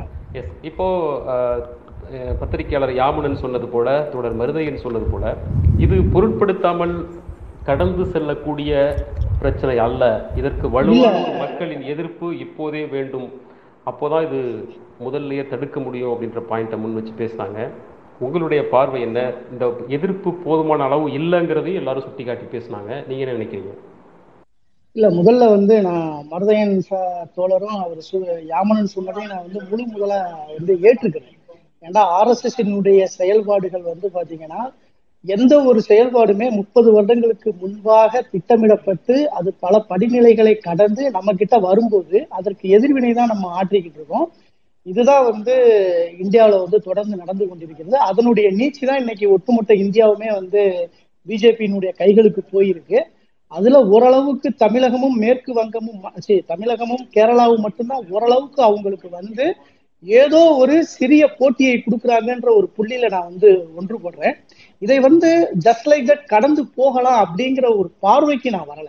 இந்த சர்ச்சை உருவாக்கப்பட்டதனுடைய பின்னணியை தான் நான் பேசுறேனே தவிர இதற்கு நிச்சயமாக வந்து நம்ம வந்து பாத்தீங்கன்னா அரசியல் தளத்திலையும் சரி அறிவுசார் தளத்திலையும் சரி அதையும் மீறி மிக முக்கியமாக பண்பாட்டு தளத்துல வந்து நம்ம வேலை செய்ய வேண்டிய மிக கடுமையான நெருக்கடி நமக்கு இருக்கு.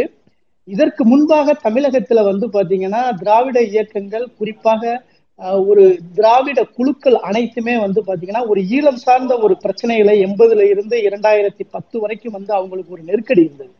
இப்போது அதுக்கு ஒரு இதை வந்து நீங்க திமுகவினுடைய பார்வையை பார்க்காம என்னுடைய தனிப்பட்ட பார்வையா வைக்கும் போது அவர்களுக்கு தற்போது பண்பாட்டு தளத்தில் வேலை செய்ய வேண்டிய ஒரு ஒரு முக்கியமான அஜெண்டா இருக்கிறது. அதை அவர்கள் பார்ப்பனிய எதிர்ப்பு பாஜக ஆர்எஸ்எஸ் எதிர்ப்பு இயக்கமாக மீண்டும் கட்டமைக்க வேண்டிய ஒரு நிர்பந்தத்துக்கு ஆளாகிறாங்க. அதை அவர்கள் தாமதப்படுத்தாமல் தீவிரமாக தமிழ்நாடு முழுவதும் ஆரம்பிக்க வேணும்னு நான் எதிர்பார்க்கிறேன்.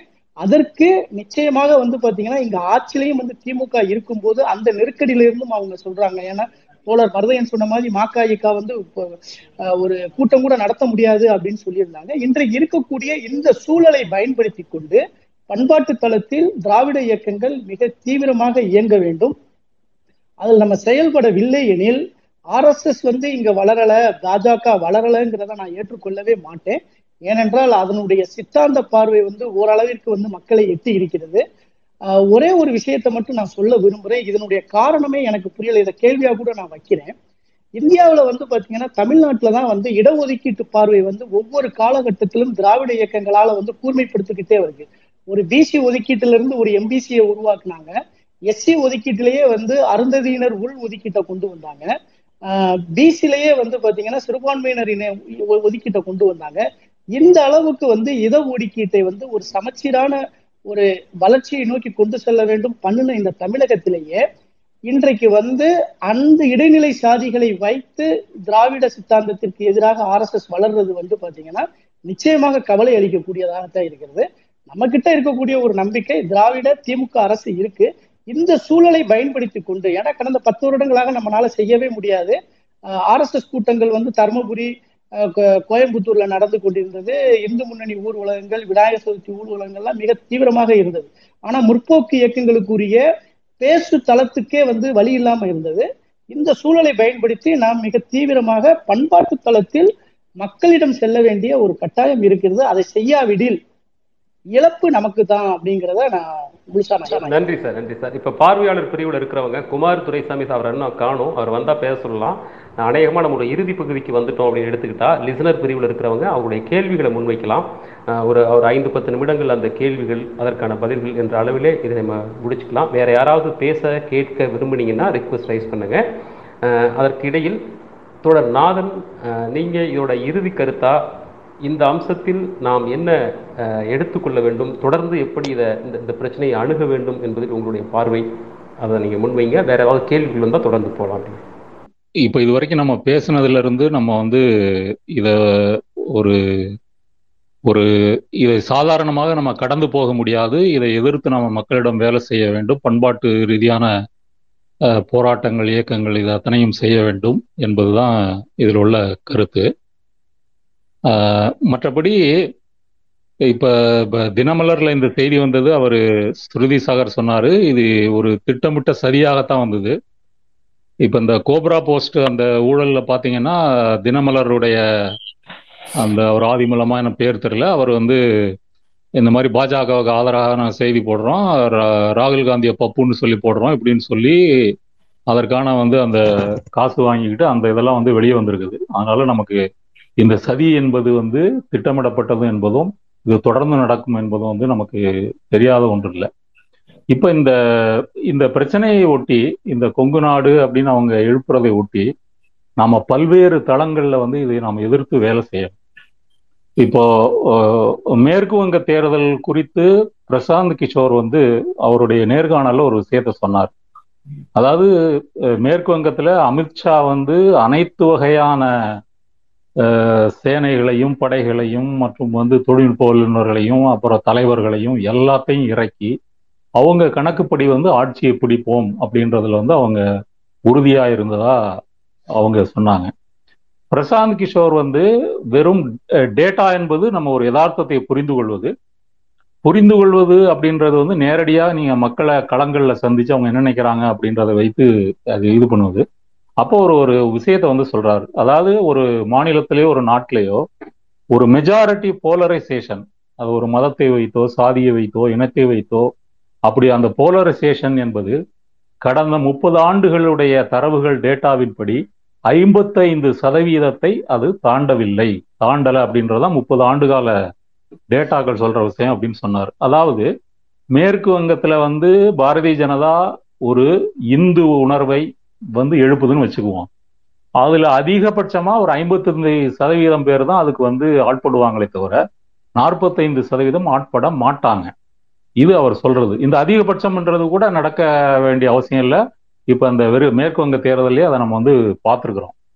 அப்போ அந்த நாற்பத்தைந்து சதவீதம் வந்து ஏன் அதுல வந்து அணிதிரளவில்லை? இப்போ உதாரணமா தமிழ்நாட்டுல பாமக எடுத்துட்டீங்கன்னா, பாமக வந்து வன்னியர்களுக்கான கட்சியா அறியப்படுது. ஆனா வன்னியர்கள் அனைவரும் பாமகல இல்லை. வன்னியர்கள்ல பெரும்பான்மையினர் திமுகவோ அல்லது அதிமுகவோ மற்ற கட்சிகளிலோ அப்படிதான் வந்து இருக்கிறாங்க. ஒரு சிறுபான்மை தான் அப்படி வந்து இருக்கிறாங்க. அப்ப இந்த மெஜாரிட்டி போலரைசேஷன் வந்து அப்படி அணிதிரள முடியாத ஒரு சூழல் வந்து பல்வேறு காரணங்களால இருக்கு. அது வர்க்கம், பொருளாதாரம், வாழ்க்கை. ஏன்னா நீங்க ஒரு சாதியோ ஒரு மதத்தையோ சார்ந்து நீங்க உங்க வாழ்க்கையை அமைத்து கொள்ள முடியாது. இப்ப இந்து முன்னணி வந்து இந்து கடையில தான் வாங்கணும் அப்படின்லாம் நீங்க சொன்னாலும் மக்கள் வந்து எங்க மலிவா கிடைக்குதோ எங்க நமக்கு வந்து வசதிகள் கிடைக்குதோ அங்கதான் போய் வாங்க போறாங்க. என்ன அது மாதிரி விற்கிறவங்களுக்கு தரமாகவும் விலை குறைவாகவும் வித்தாதான் மக்கள் வருவாங்க. இதை தாண்டி அங்க வந்து மதமோ சாதியோ வந்து அங்க வந்து வேலை செய்ய முடியாது.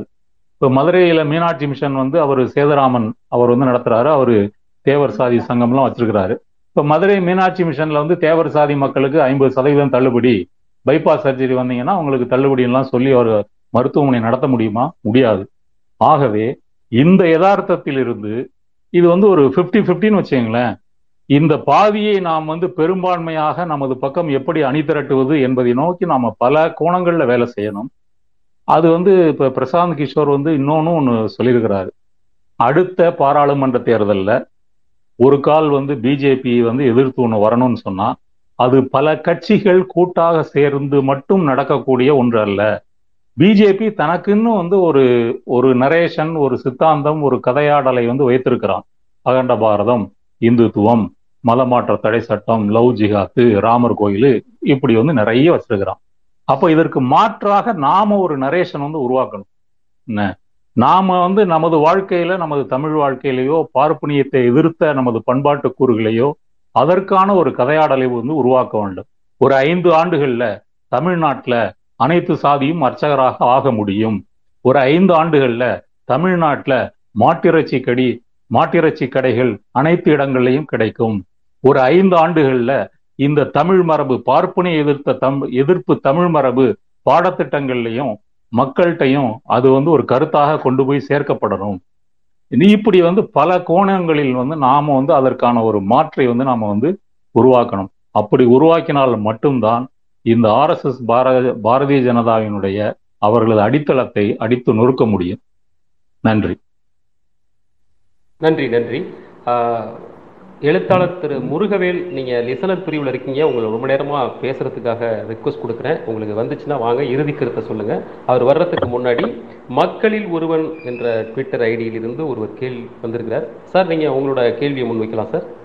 வணக்கம் வணக்கம். என்னுடைய கருத்து என்னன்னா, உலக வரைபடத்தில் நம்ம மு சரித்திரத்தை பின்னோக்கி பார்த்தோம்னா பெரிய பெரிய நாடாக இருக்கிறது தான் இப்போ வல்லரசாக இருக்குது. இந்த வல்லரசுகளை வீக் பண்ணணும்னு சொன்னால் அமெரிக்காவும் ரஷ்யாவும் உள்ள பனிப்போரில் அமெரிக்க ரஷ்யாவை தூள் தூளாக முடிச்சாங்க. அதுக்கு பிறகு ரஷ்யாவுடைய பேச்சையே காணும். செகண்ட் வேர்ல்டு வாரில் ஜெர்மனை ரெண்டாக பிரித்து விட்டாங்க. ஏன்னா அவங்கள ஒடுக்கினத்துக்கு அவங்க ரெண்டு பேருமே ஒருத்தர் ஒருத்தர் பார்த்தாலே நமக்கு பிரச்சனை இருக்காது. ஜப்பானை தூள் தூளாக உடச்சி விட்டாங்க. இதெல்லாம் ஒருத்தரை பிரிச்சா அவங்களுடைய சக்தியை அவங்க இழந்துருவாங்க, ரெண்டு பேரை இழந்துருவாங்க. இந்தியாவுக்கு சுதந்திரம் கொடுக்கும்போது பர்பஸா எல்லாரும் சொன்னாங்க அவங்க பிரிஞ்சு போனாங்க இவங்க பிரிஞ்சு போனாங்கன்னு. இந்தியாவை தூள் தூளா மூணு துண்டா வெட்டி விட்டு போயிட்டாங்க. ஈஸ்ட் பாகிஸ்தான், அந்த பாகிஸ்தான், நம்ம இந்தியான்னு பிரிச்சு விட்டுவாங்க. அதை பிரிவினை வந்து அவங்கள அந்த சமுதாயத்தை இல்லை அந்த ஆட்களை வீக்படுத்தும். இது வந்து நம்ம நம்ம பேசிக்கிறத விட உலக ரீதியான உண்மைதான். சைனா வந்து பெரிய நிலப்பரப்பை வச்சிருந்ததுனால தான் கீழே இருந்த சைனா மேல் நோக்கி முன்னேறிக்கிட்டு வந்துட்டு இருக்காங்க.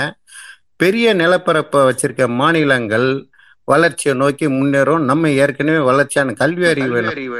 இந்த கொங்கு நாடு சர்ச்சை அம்சத்துல உங்களோட குறிப்பான கேள்வி என்ன சார்? அப்படி சொல்லுங்க சார். கொங்கு நாடு மக்கள்கிட்ட கொங்கு நாடு மக்கள் கிட்ட இதை நம்ம கொண்டு போய் சேர்க்கணும். நம்மளை பிரிச்சா நம்ம வீக் ஆயிடுவோம். நம்மளை பிரிவினையை தூண்டி நம்ம எதிரிங்க நம்ம சூறையாட பார்க்குறாங்க. அதனால் தமிழக மக்கள் முழுவதுக்குமே நம்ம சொல்ல வேண்டியது என்னன்னு கேட்டிங்கன்னா, பிரிவினை நமக்கு ஆரோக்கியம் இல்லை. கொங்கு நாடு என்ற பேரில் நம்மளை எதிரிகள் சூழ்ச்சி வலையில் வீழ வைக்கிறாங்க. அவங்களுக்கு நம்ம சேர்ந்திருந்தும் போது நம்மளுடைய முப்பத்தொம்போது நாற்பது எம்பிங்க வந்து ஒரே பக்கமாக அணி திரள்றாங்க. இது நமக்கு வீக்காக இருக்குது. இதை எப்படியோ உடச்சி ரெண்டாக பிரிச்சிடணும். இதை தான் ஆந்திரா தெலுங்கானாவில் அவங்க பண்ணாங்க. ராஜசேகர் ரெட்டின்னுட்டு ஒரு பெரிய காங்கிரஸில் பெரிய தலைவர்னு அவனை கொன்னாங்க.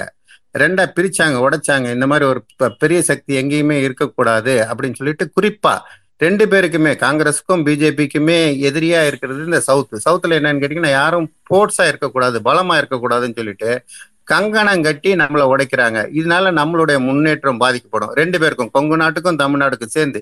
இதை ரெண்டு மக்கள்கிட்டையும் அரசியல் தலைவர்களும் இங்கே எங்கேயே நிறைய பெரிய பெரிய தலைவர்கள் இருக்காங்க, அவங்கெல்லாம் மக்கள்கிட்ட சேர்க்கணும். அதாவது கொங்கு நாடு தமிழ்நாடுன்ற மாதிரி பிரிவினையெல்லாம் பேசாமல் நம்ம ஒற்றுமையா இருக்கிற வரைக்கும் தான் நமக்கு பலம் அப்படின்றத எடுத்து சொல்லும்போது மட்டும்தான் இந்த கொங்கு நாடுன்னு ஒரு பிரச்சனை இல்லாமல், கொங்கு நாட்டுக்காரங்க போடா போடா அவன் வேலையை பார்த்துட்டு போடா நீ என்னத்துக்கு வரேன்னு எங்களுக்கு தெரியும்னு சொல்லி விரட்டி விட்டால் மட்டும்தான் இது அடங்கும். அதோடு இல்லாமல் இவங்க மாட்டான ஒரு விஷயம் இருக்காங்க. அந்த மைனாரிட்டிக்காரங்க அடையாளம் கண்டுபிடிச்சவங்க, நம்ம ரொம்ப வருஷமா அவங்களை அடையாளம் கண்டுபிடிச்சி வச்சுட்டு இருக்கோம். கலவரங்கள் வந்ததுன்னா இழப்பீடு அவங்க பக்கம் பலமாக பெரிய இழப்பீடாக இருக்குன்றதை மிரட்டலாகவும் நம்ம சொன்னால் மட்டும்தான் இதை அவங்க கைவிடுவாங்க. நம்ம ஒற்றுமையாக இருப்போம். பேச்சு பேசுனதுக்கு மைக் கொடுத்ததுக்கு ரொம்ப நன்றி சார். நன்றி சார். நம்ம அந்த அம்சத்தில் எதிராக அப்படி பேசணும் அப்படின்னு அவசியம் இல்லை. கருத்தியல் ரீதியாக என்ன மக்கள்கிட்ட கொண்டு சேர்க்கணுன்ற அம்சத்தில் தானுங்கன்னா போதுமானது. இறுதி கருத்தாக திருப்பூரிலிருந்து இணைந்திருக்கிற திருப்பதி முத்துகிருஷ்ணன், இப்போ பலரும் விளக்கின வகையில் இந்த அபாயம் இன்றோடு முடிய போவதில்லை, இது தொடரப்போகுது அப்படின்னு சொன்னாங்க. இந்த நிலைமையின் தீவிரத்தை, இதன் பரிணாமத்தை அந்த பகுதியை சேர்ந்தவர்கள் உணர்ந்திருக்கிறார்களா? உணர்ந்திருக்காங்க தொடர் உணர்ந்திருக்கிறாங்க. பெரும்பாலானவர்கள் இதை ஆதரிக்கல. நான் ஏற்கனவே சொன்ன மாதிரி சுயசாதி பற்றி இருக்கக்கூடிய ஒரு சிறு சிறு குறுகிய எண்ணிக்கையில் இருக்கக்கூடிய ஆட்கள் தான் இதை ஆதரிக்கிறாங்க. அதுவும் தங்களுடைய ஒரு லாப நோக்கத்துல மட்டும்தான். உதாரணத்துக்கு கொங்கு நாடு மக்கள் கட்சி முன்னாள் இதா இருந்த பெஸ்ட் ராமசாமி, அஹ் தனியரசு போன்றவர்கள்லாம் பாத்தீங்கன்னா இந்த சாதியை பிடிப்பட்டு இருந்தா அவங்களுக்கு பின்னாடி ஒரு அணியை வந்து எப்பவுமே திரட்டிட்டு இருக்கிறாங்க. அவங்க எல்லாமே இந்த கொங்கு நாடு கோரிக்கைக்கு எப்பவும் ஆதரவா தான் இருப்பாங்கன்னு நான் பாக்குறேன். அது போக இங்க திராவிட கட்சிகள்ல இருக்கக்கூடிய ஆட்கள் கூட, உதாரணத்துக்கு நம்ம போன உள்ளாட்சி தேர்தலில் நான் ஒரு திராவிட முன்னேற்ற கழகத்தை சேர்ந்த ஒருத்தருக்கு வேலை பார்த்தோம். அப்படி வேலை பார்க்கும்போது அவரே வந்து திமுகவினுடைய தலைவருடைய படத்தையோ அந்த கொடியவோ அந்த நிறத்தையோ பயன்படுத்தாம ஓட்டு கேட்கிறாரு அங்க இருக்கிற பகுதி மக்கள்கிட்ட. ஏன்னா அவங்களுக்கு அங்க இருக்கிற ஒரு எதிர்ப்புணர்வு இருக்கும். அதனால நம்ம வந்து இதை போடாமத்தான் ஓட்டு கேட்கணும் அப்படிங்கிற மாதிரி இருக்கிறாங்க. இந்த நிலைமையில திராவிட முன்னேற்ற கழகம் இப்போ கொங்கு பகுதியில ஆஹ் தன்னுடைய ஆஹ் ஆதிக்கத்தை நிலைநிறுத்துற மாதிரி, அல்லது இன்னும் கொஞ்சம் இங்க தங்களோட அமைப்பை வலுப்படுத்துற மாதிரி சில வேலைகளை முன்னெடுத்திருக்கிறாங்க. அது உண்மையிலேயே வரவேற்கப்பட வேண்டியது. ஆனால் அமைப்பை வலுப்படுத்துவதோடு நின்றுடாம ஆஹ் நாதன் தோழர் சொன்ன மாதிரி ஆஹ் இந்துத்துவ அமைப்புகள் பாஜக போன்றவை முன்னெடுத்திருக்கிற அந்த மாதிரி கதையாடல்களை, நம்மளும் திராவிட கொள்கைகளை, பெரியாரிய கொள்கைகளை நம்ம வந்து இங்க மக்களிடையே கொண்டு போய் சேர்க்கறதுக்கான வேலைகளை தொடர்ந்து செஞ்சோம்னா மட்டும்தான் இங்க நம்ம வந்து பாஜக இங்க வேறுன்றதை நம்ம தடுக்க முடியும். நன்றி. நன்றி நன்றி மற்ற யாரும் கேள்வி கேட்க முன்வரல. குமார் துரைசாமி அவர்களை இறுதி வரை இணைக்க முடியல. இந்த விவாதத்தின் இறுதி கருத்தாக தொடர் மருதையன் உங்களிடம் ஒரு இறுதியான ஒரு கேள்வி கேட்டு இந்த அமர்வை நிறைவு செய்யலாம் என்பதால், இப்போ திருப்பதி முத்துகிருஷ்ணன் அவர்கள் குறிப்பிட்டது போல, இன்னும் பலரும் சுட்டிக்காட்டியது போல, இது திமுக மட்டும் எதிர்கொள்ள வேண்டிய பிரச்சனையா? இதர அரசியல் இயக்கத்தவர்கள் அமைப்பினர், பொதுமக்கள் இதில் இந்த இந்த பிரச்சனையை எப்படி எதிர்கொள்ள வேண்டும், தொடர்ந்து இதை எப்படி அணுக வேண்டும் என்பதை பற்றி ஒரு பார்வையை நீங்கள் கொடுங்க. அதை பற்றின உங்களுடைய கருத்தை சொல்லுங்கள். இதோட இன்றைய பேச்சாளர்கள் தோழர்கள் நிறைய கருத்து சொல்லியிருக்கிறாங்க. புதிதாக சொல்வதை காட்டிலும் ஒரு விஷயம் நினைவுக்கு வருது. இந்த காஷ்மீரில் போராட்டங்கள் தீவிரமாக நடைபெற்று கொண்டிருந்த போது அங்கே நேரில் சென்று விட்டு அருந்ததி ராய் ஒரு கட்டுரை எழுதியிருந்தாங்க. அந்த கட்டுரையில் ஒரு வரி எனக்கு நினைவு இருக்குது. இன்றைக்கு காஷ்மீருக்கு என்ன நடக்கிறதோ அது நாளை இந்தியா முழுவதற்கும் நடக்கும் அப்படின்னு எழுதினாங்க. அது ஒரு ப்ரொஃபவுண்டான ஒரு அப்சர்வேஷன், ரொம்ப முக்கியமான அப்சர்வேஷன். என்ன நடக்கிறதோ அப்படின்னாக்கா அங்கே எல்லா விதமான அந்த மா அந்த அந்த அந்த தேசிய இன மக்களை பிளவுபடுத்துவது, இராணுவ ஒடுக்குமுறைக்கு உள்ளாக்குவது, உரிமைகளை பறிப்பது. நம்ம இப்போ ஃபாசிசம்னு பேசுகிறோம், அவங்க வந்து ஆயிரத்தி தொள்ளாயிரத்தி தொண்ணூறுகள்லேருந்து காஷ்மீர் மக்கள் அதை தான் அனுபவிச்சுட்டு இருக்கிறாங்க. அப்போ இதை அவங்க பதிவு பண்ணாங்க.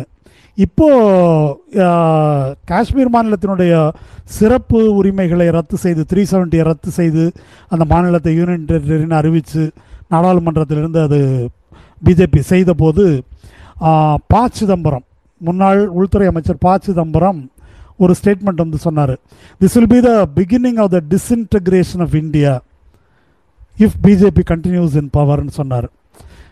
பாரதிய ஜனதா ஆட்சியில் தொடரும் என்றால் இந்த நடவடிக்கை என்பது இந்தியா சிதறி போவதற்கான தொடக்கமாக இருக்கும் அப்படின்னு அவர் சொன்னார். இப்போ அது அதற்கு முன்னால் ப. சிதம்பரம் உள்துறை அமைச்சராக இருக்கும்போது தான் அருந்ததி ராய் அதை எழுதினாங்க.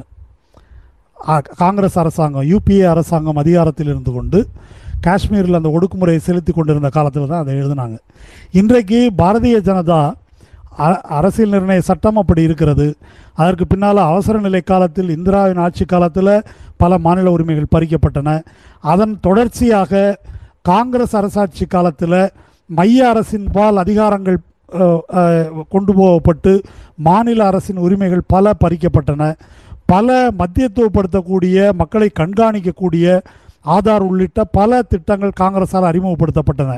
இப்படி எந்த வெப்பன் எல்லாம், எந்த கருவிகளையெல்லாம் காங்கிரஸ் வந்து சப்ளை பண்ணிச்சோ அதெல்லாம் இன்றைக்கு இந்துத்துவத்தின் கையில் வந்து ஒரு கொலை வாளாக பயன்பட்டு கொண்டிருக்கிறது. இப்போது அதற்கு உடன் அதற்கு உடன்பட்டு போன கட்சிகளும் மாநில கட்சிகள் பலரும் இருக்கிறாங்க. இந்த மாற்றங்களுக்கு தன் தலையிலேயே மண்ணை வாரி போட்டு கொண்ட நடவடிக்கைகள் அதெல்லாம், அதை அந்த கட்சிகள் மிக தீவிரமாக உணர்ந்து மக்கள் பக்கம் மாறி நிற்க வேண்டிய ஒரு கட்டாயமான சூழ்நிலையில் இருக்கிறாங்க. அப்படி இல்லைன்னாக்கா அவங்களுடைய எக்ஸிஸ்டன்ஸ், அவர்களுடைய இருத்தலே கேள்விக்குள்ளாகிறது அப்படின்றது தான் இன்றைக்கு இருக்கிற சூழல். இது கட்சிகள் உணர வேண்டிய ஒரு, பாரதிய ஜனதா அல்லாத மற்ற எல்லா கட்சிகளும் உணர வேண்டிய ஒரு யதார்த்தம்னு கருதுகிறேன். ஒன்று. ரெண்டாவது, நாம் கட்சிகளுக்கு அப்பாற்பட்டு மக்கள் மத்தியில் அப்படின்னாக்கா தமிழகத்தை பொறுத்த வரைக்கும் தமிழ்நாடு வந்து அப்படி ஒரு மாற்றை வந்து நிறுவி காட்ட முடியும். ரொம்ப ரெண்டாயிரத்தி பதினாலில் குஜராத் மாடல் குஜராத் மாடல் அப்படின்னு ஒரு பொய்யை விற்று விட்டார்கள் இந்தியா முழுவதும். ஆனால் அதற்கு மாற்றாக தமிழ்நாடு மாடல்னு ஒன்று இருக்குது. ஒப்பீட்டளவில் தமிழ்நாடு, கேரளா தான் ஒரு மனித வள குறியீடுகளில் முன்னேறிய மாநிலங்களாக இருக்குன்றதை நம்ம பார்த்துருக்குறோம். அப்படி மத சார்பின்மை, சமத்துவம், ஜனநாயகம் இந்த விழுமியங்களை முன்வைத்து பாசிசத்துக்கு எதிரான ஒரு மக்கள் இயக்கத்தை, அது பல்வேறு கட்சிகளையும் சேர்ந்தவர்கள் அடங்கிய ஒரு மக்கள் இயக்கத்தை நம்ம வந்து கட்டணும். அது வந்து ஒரு கருத்து பிரச்சாரமாக மட்டும் இருந்தால் நாம் வெற்றி பெற முடியாது அப்படின்னு நான் கருதுகிறேன். அவங்க வந்து ஆர்எஸ்எஸ், பாஜக அமைப்பினர் பல்வேறு பெயர்களிலான அமைப்புகளை வந்து உருவாக்கியிருக்கிறாங்க. அது வெறும் ஆர்எஸ்எஸ், பிஜேபி, இந்து முன்னணி மட்டும் அல்ல, பல பெயர்களில் அமைப்புகளை உருவாக்கி வைத்திருக்கிறார்கள்.